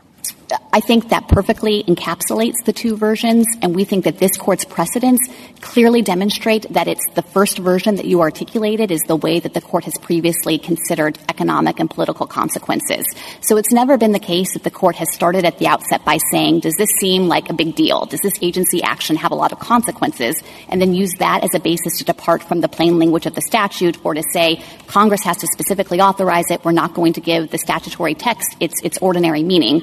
Instead, in the cases where the Court has looked at those kinds of consequences, it has always identified a conflict with other express statutory language, a conflict with other statutes that Congress has enacted that directly address the issue at question, or a conflict with the entire structure of the statute such that it would be unrecognizable to the Congress that enacted it. And it's only been in those situations where the Court has identified a textual and structural problem with the agency's interpretation in the beginning, using those traditional tools of statutory construction, that the Court has then gone on to say that its interpretation of the statute is confirmed by the economic and political consequences that would ensue. So I think it would be a sea change for this Court to reverse the order of operations as the applicants are asking for here, and to start off by asking, does this seem like it has economic and political consequences? And it would ultimately do a disservice to principles of the separation of powers and to Congress's ability to have its clear statutory enactments, even if they're broad, given the effect that they have.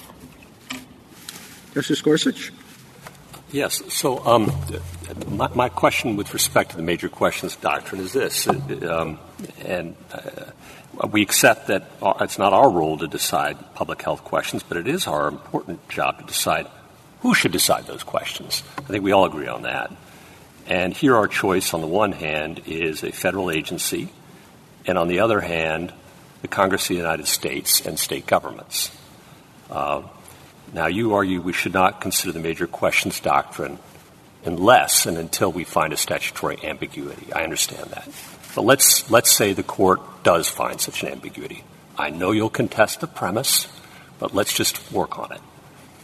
If there is an ambiguity, why isn't this a major question that therefore belongs to the people's representatives in the states and in the halls of Congress, given that the statute at issue here is, as the Chief Justice pointed out, 50 years old, doesn't address this question. The rule affects, I believe, we're told, 80 million people. and the government reserves the right to extend it to every private business in the country. Traditionally, states have had the responsibility for overseeing vaccination mandates. I rejected a challenge to one just the other day from New Mexico. Congress has had a year to act on the question of vaccine mandates already. As the Chief Justice points out, it appears that the federal government is going agency by agency as a workaround to its inability to get Congress to act. The risks imposed here are not unilateral. There are risks to those who choose not to be vaccinated that they're trying to avoid sometimes, as you discussed with Justice Alito and conceded to him. Traditionally, OSHA has had rules that affect workplace hazards that are unique to the workplace and don't involve hazards that affect individuals 24 hours a day. So that's kind of the general tick list we have before us. And I'd just like you to address, again, the question, assuming the statute's ambiguous, why isn't this a major question that normally under our Constitution would be reserved for the people's representatives in the states in the first instance and in the halls of Congress in the second?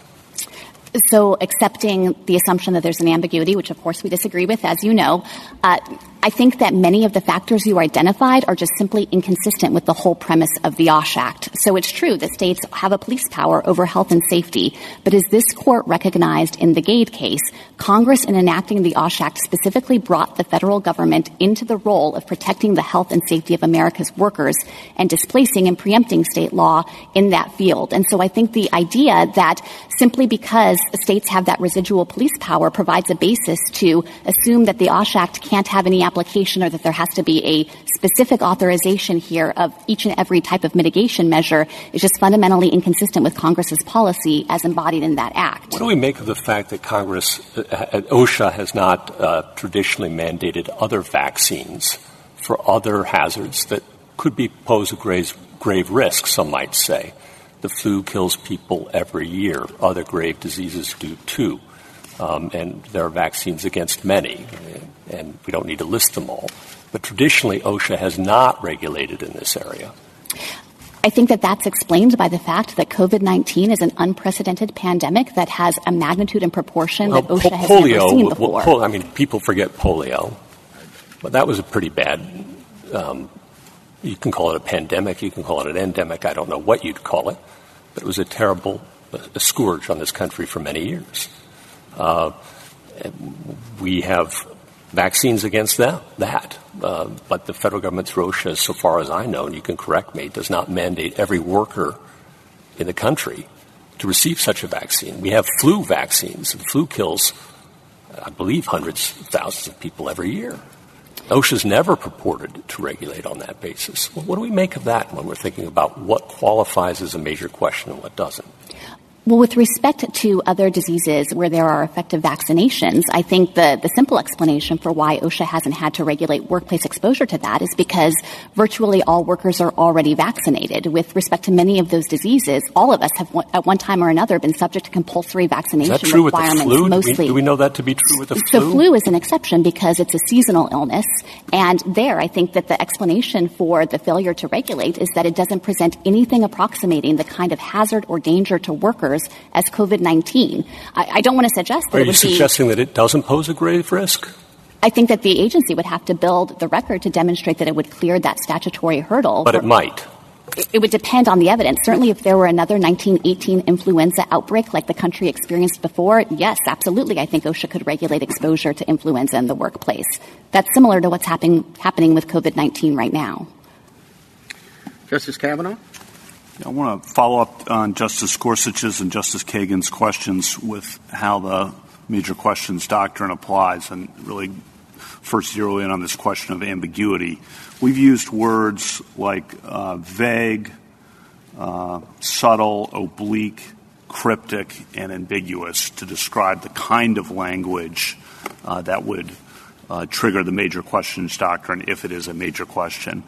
We haven't only used the word ambiguous. And it seems to me that a question that I'd like your help on is applying language that is subtle, cryptic, oblique to a new context hasn't been done before in the last 50 years. Is how do we think about a question like that? And in answering that, think about the benzene case, the Brown and Williamson case with tobacco, benzene with cancer, and the UARG case with greenhouse gas emissions, all three where the agency was applying this broad but arguably cryptic language to a new context. I think that's one way to characterize them. How do we think about that? Well, I think, Justice Kavanaugh, looking at those three cases in particular, that the reason the Court concluded that the language was cryptic or oblique was because it identified other textual or structural reasons that ran counter to the agency's interpretation. So in the utility air case that you referenced, the Court observed that the asserted regulation would overthrow the entire statutory scheme. The agency had conceded that it was never what Congress could have possibly intended. So that was a structural indication that the agency's regulation was impermissible. With respect to the benzene case, there, too, there was a question about whether there was an entitlement to regulate without any finding of risk, and that was in tension with other statutory provisions, so there was a conflict. And with the Brown and Williamson case that you mentioned, the Court chronicled a long line of statutes that had directly addressed the issue of regulation of tobacco products and would have been flatly inconsistent with the agency's asserted jurisdiction. So there's never been a case where the Court has just confronted broad language and said, oh, it seems cryptic or oblique, and so it's a major question, and we're not going to give it its plain meaning. In all of those cases, there was a textual and structural reason for the Court to conclude that there was something wrong with the agency's claimed authority. In all three cases, there were strong dissents that said the opposite of that, though, that said actually this statutory language is clear and that the Court, Justice Marshall's dissent in the benzene case is very powerful, that the Court was simply scaling back from the plain language because of its concern about the significance of regulating every workplace in America to take out any risk of cancer. So there were dissents that made that point, but the majority seemed nonetheless to apply the major questions doctrine. There were certainly dissents in those cases that thought that the statutory terms could get the agency there. But here I think the critical difference is that the applicants haven't pointed to anything in this statute that approximates the kind of textual or structural problem that has prompted the Court to look at those kinds of consequences before. And it would be their interpretation that creates those problems. They would render superfluous Section 669A5's specific recognition that immunization requirements can be imposed under the OSHA Act itself. By saying that OSHA can't regulate COVID-19 in the workplace, they'd give no effect to Congress's appropriation just last year directing OSHA to do just that and to target that grave danger. And so in this case, we think that all of the textual clues line up on our side in addition to the plain language of the statute. Then one other question related to this, sorry to prolong this, but Congress has specifically referred to vaccines in a variety of contexts. Immigration contexts, those statutes authorized specifically by language vaccines. Military context, which you would expect, at least the anthrax vaccine is referenced in the military statutes. The National Childhood Vaccine Act passed in 1986 refers, and that's a different context, but dealing with vaccines. And so that's one point. And the other is, since it forever, but 2005, President Bush gave a very detailed speech kind of predicting what has happened. And it's eerie to read it. And yet, in the years since, there has not been at least a vaccine statute passed by Congress to deal with this kind of thing, even though he, in the wake of 9/11, but still was putting the country on notice of this problem that was going to hit us at some point. Well, I certainly recognize that there are other statutes where Congress has specifically referred to vaccination, and I think that maybe that would get the applicant some traction here if, for example, this Act specifically referred to other mitigation measures and illuminated what kinds of things OSHA could do and left vaccination off the list.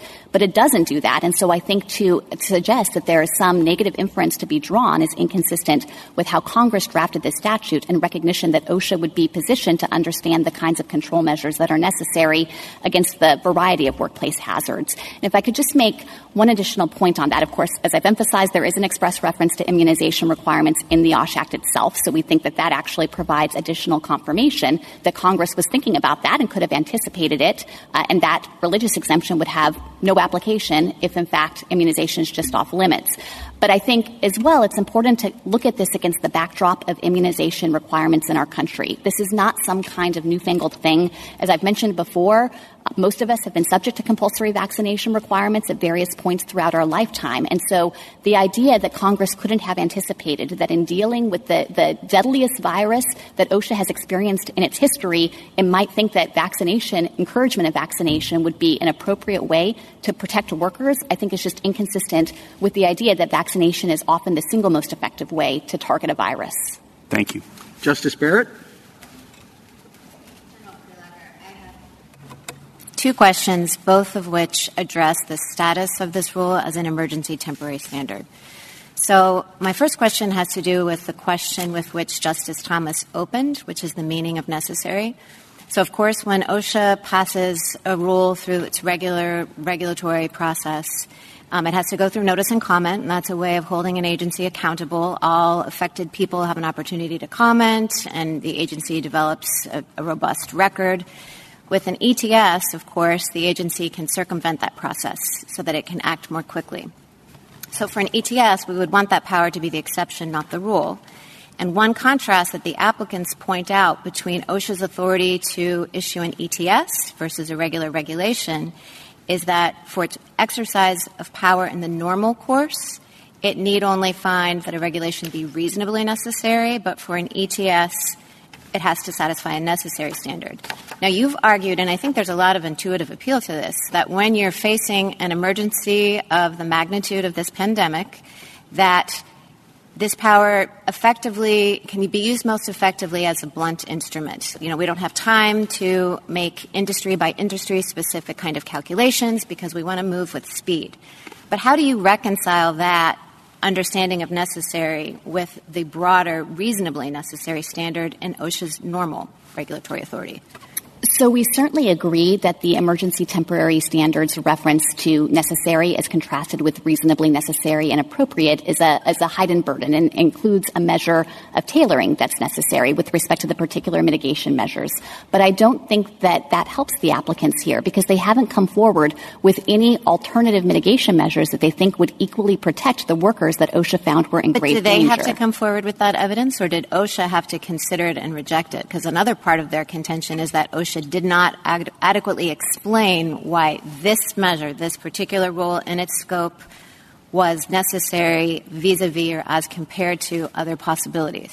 Well, OSHA explained that at length over dozens of pages in the 150-page preamble to the rule. OSHA specifically explained why vaccination as the single most effective way to target all of the ways that the virus threatens workers in the workplace was a necessary measure here, and it further explained why masking and testing would be essential if workers remain unvaccinated in order to ensure that despite their higher risk level of contracting the virus, they couldn't carry it into the workplace and spread it to their coworkers. So I think the suggestion that this wasn't adequately explained is inconsistent with the arguments they're making. And as I understand their tailoring arguments, and this actually touches on the question you asked earlier in the argument, they're really focused on two things, the categories of workers and the particular workplaces. And they haven't suggested that there are other mitigation measures there that OSHA neglected to consider. They're saying those things should have just been carved out altogether. But that is inconsistent with the Secretary's judgment that all unvaccinated workers face a grave danger and that the risk exists anywhere that employees are gathered indoors together. And again, there might be subcategories within those groups that are in graver danger, but I don't think there is any basis on this record to conclude that the agency lacked substantial evidence to draw the lines that it did. That's helpful. Thank you. My second question is, again, about the status of this rule as an ETS. So Chief Judge Sutton pointed out in his dissent from the denial of initial en banc that OSHA did not adopt this rule in response to the emergency, qua emergency, because that had been ongoing since early 2020. But instead, it responded to new facts on the ground, which included the widespread availability of a vaccine that maybe it was a surprise many people chose to forego, and the emergence of the Delta variant. And Chief Judge Sutton pointed out that in an extended pandemic, or I don't know if we've moved to an endemic such as this one, facts will continually change. New variants will emerge. There might be new treatments, new vaccinations. We have boosters now, right? So now full vaccination might not just be the two jabs. It might include a booster as well. So when does the emergency end? I mean, a lot of this argument has been about Congress's failure to act. 2 years from now, do we have any reason to think that COVID will be gone or that new variants might not be emerging? And when must OSHA actually resort to its regular authority and go through notice and comment and not simply be kind of doing it in this quick way, which doesn't afford people the voice in the process that they're otherwise entitled to? So I think if I could respond to that in a few different ways. Congress defined when the emergency exists. It labeled this an emergency temporary standard, but it's dictated by the statutory requirements. So there has to be a grave danger from a physically harmful agent or a new hazard, and the measures have to be necessary to protect against that danger. And we don't think that there's an additional free-floating requirement about emergency status that has to be taken into account. So it could be an emergency 2 more years from now. Well, I certainly take the point that the emergency can be of substantial duration. Of course, this is not a way to bypass notice and comment permanently. Congress further specified that the agency is expected to conduct a rulemaking process over 6 months, and that's why the agency estimated the lives saved, the hospitalizations prevented over the 6-month life of the rule. Sure, but I was envisioning a new rule, right? Like, you know, OSHA might 2 years from now adopt something that's different from this vaccine or mask and test mandate. I'm just talking about the limits more generally on OSHA's power under the ETS provision. The limits, I think, are the ones written into the statute, and so if you want to project out 2 years from now, I think it's entirely possible, of course, that the trajectory of the pandemic will change. I certainly hope so. And in that case, OSHA, I think, would have to, if it wanted to regulate again, cross the high burden of showing a grave danger. You know, this is an authority it has used sparingly in cases of what we think are true emergencies. And I think to suggest, based on concern about what might happen in the future, that its authority should be constrained or clipped now when we are in the middle of an unprecedented pandemic that is claiming more lives than we've seen in a shorter amount of time would do a disservice to Congress's anticipation that OSHA might need to act quickly in response to dangers like this. Thank you. Mr. Keller, rebuttal.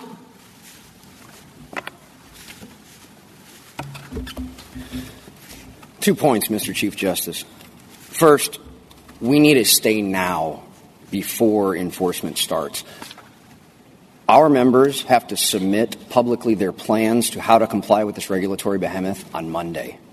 Vaccines would need to occur by February 9th. You would need 2 vaccines to comply. Those vaccines would have to start immediately. Tracking and record-keeping cannot happen overnight.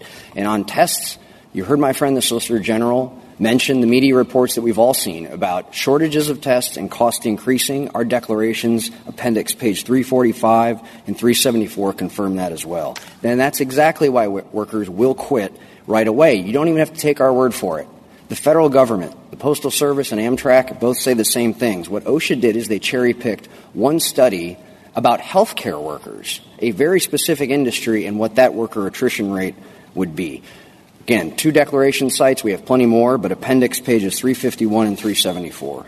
And my second point to close on is about who decides in the public interest. And I would submit that this Court's precedents answer that.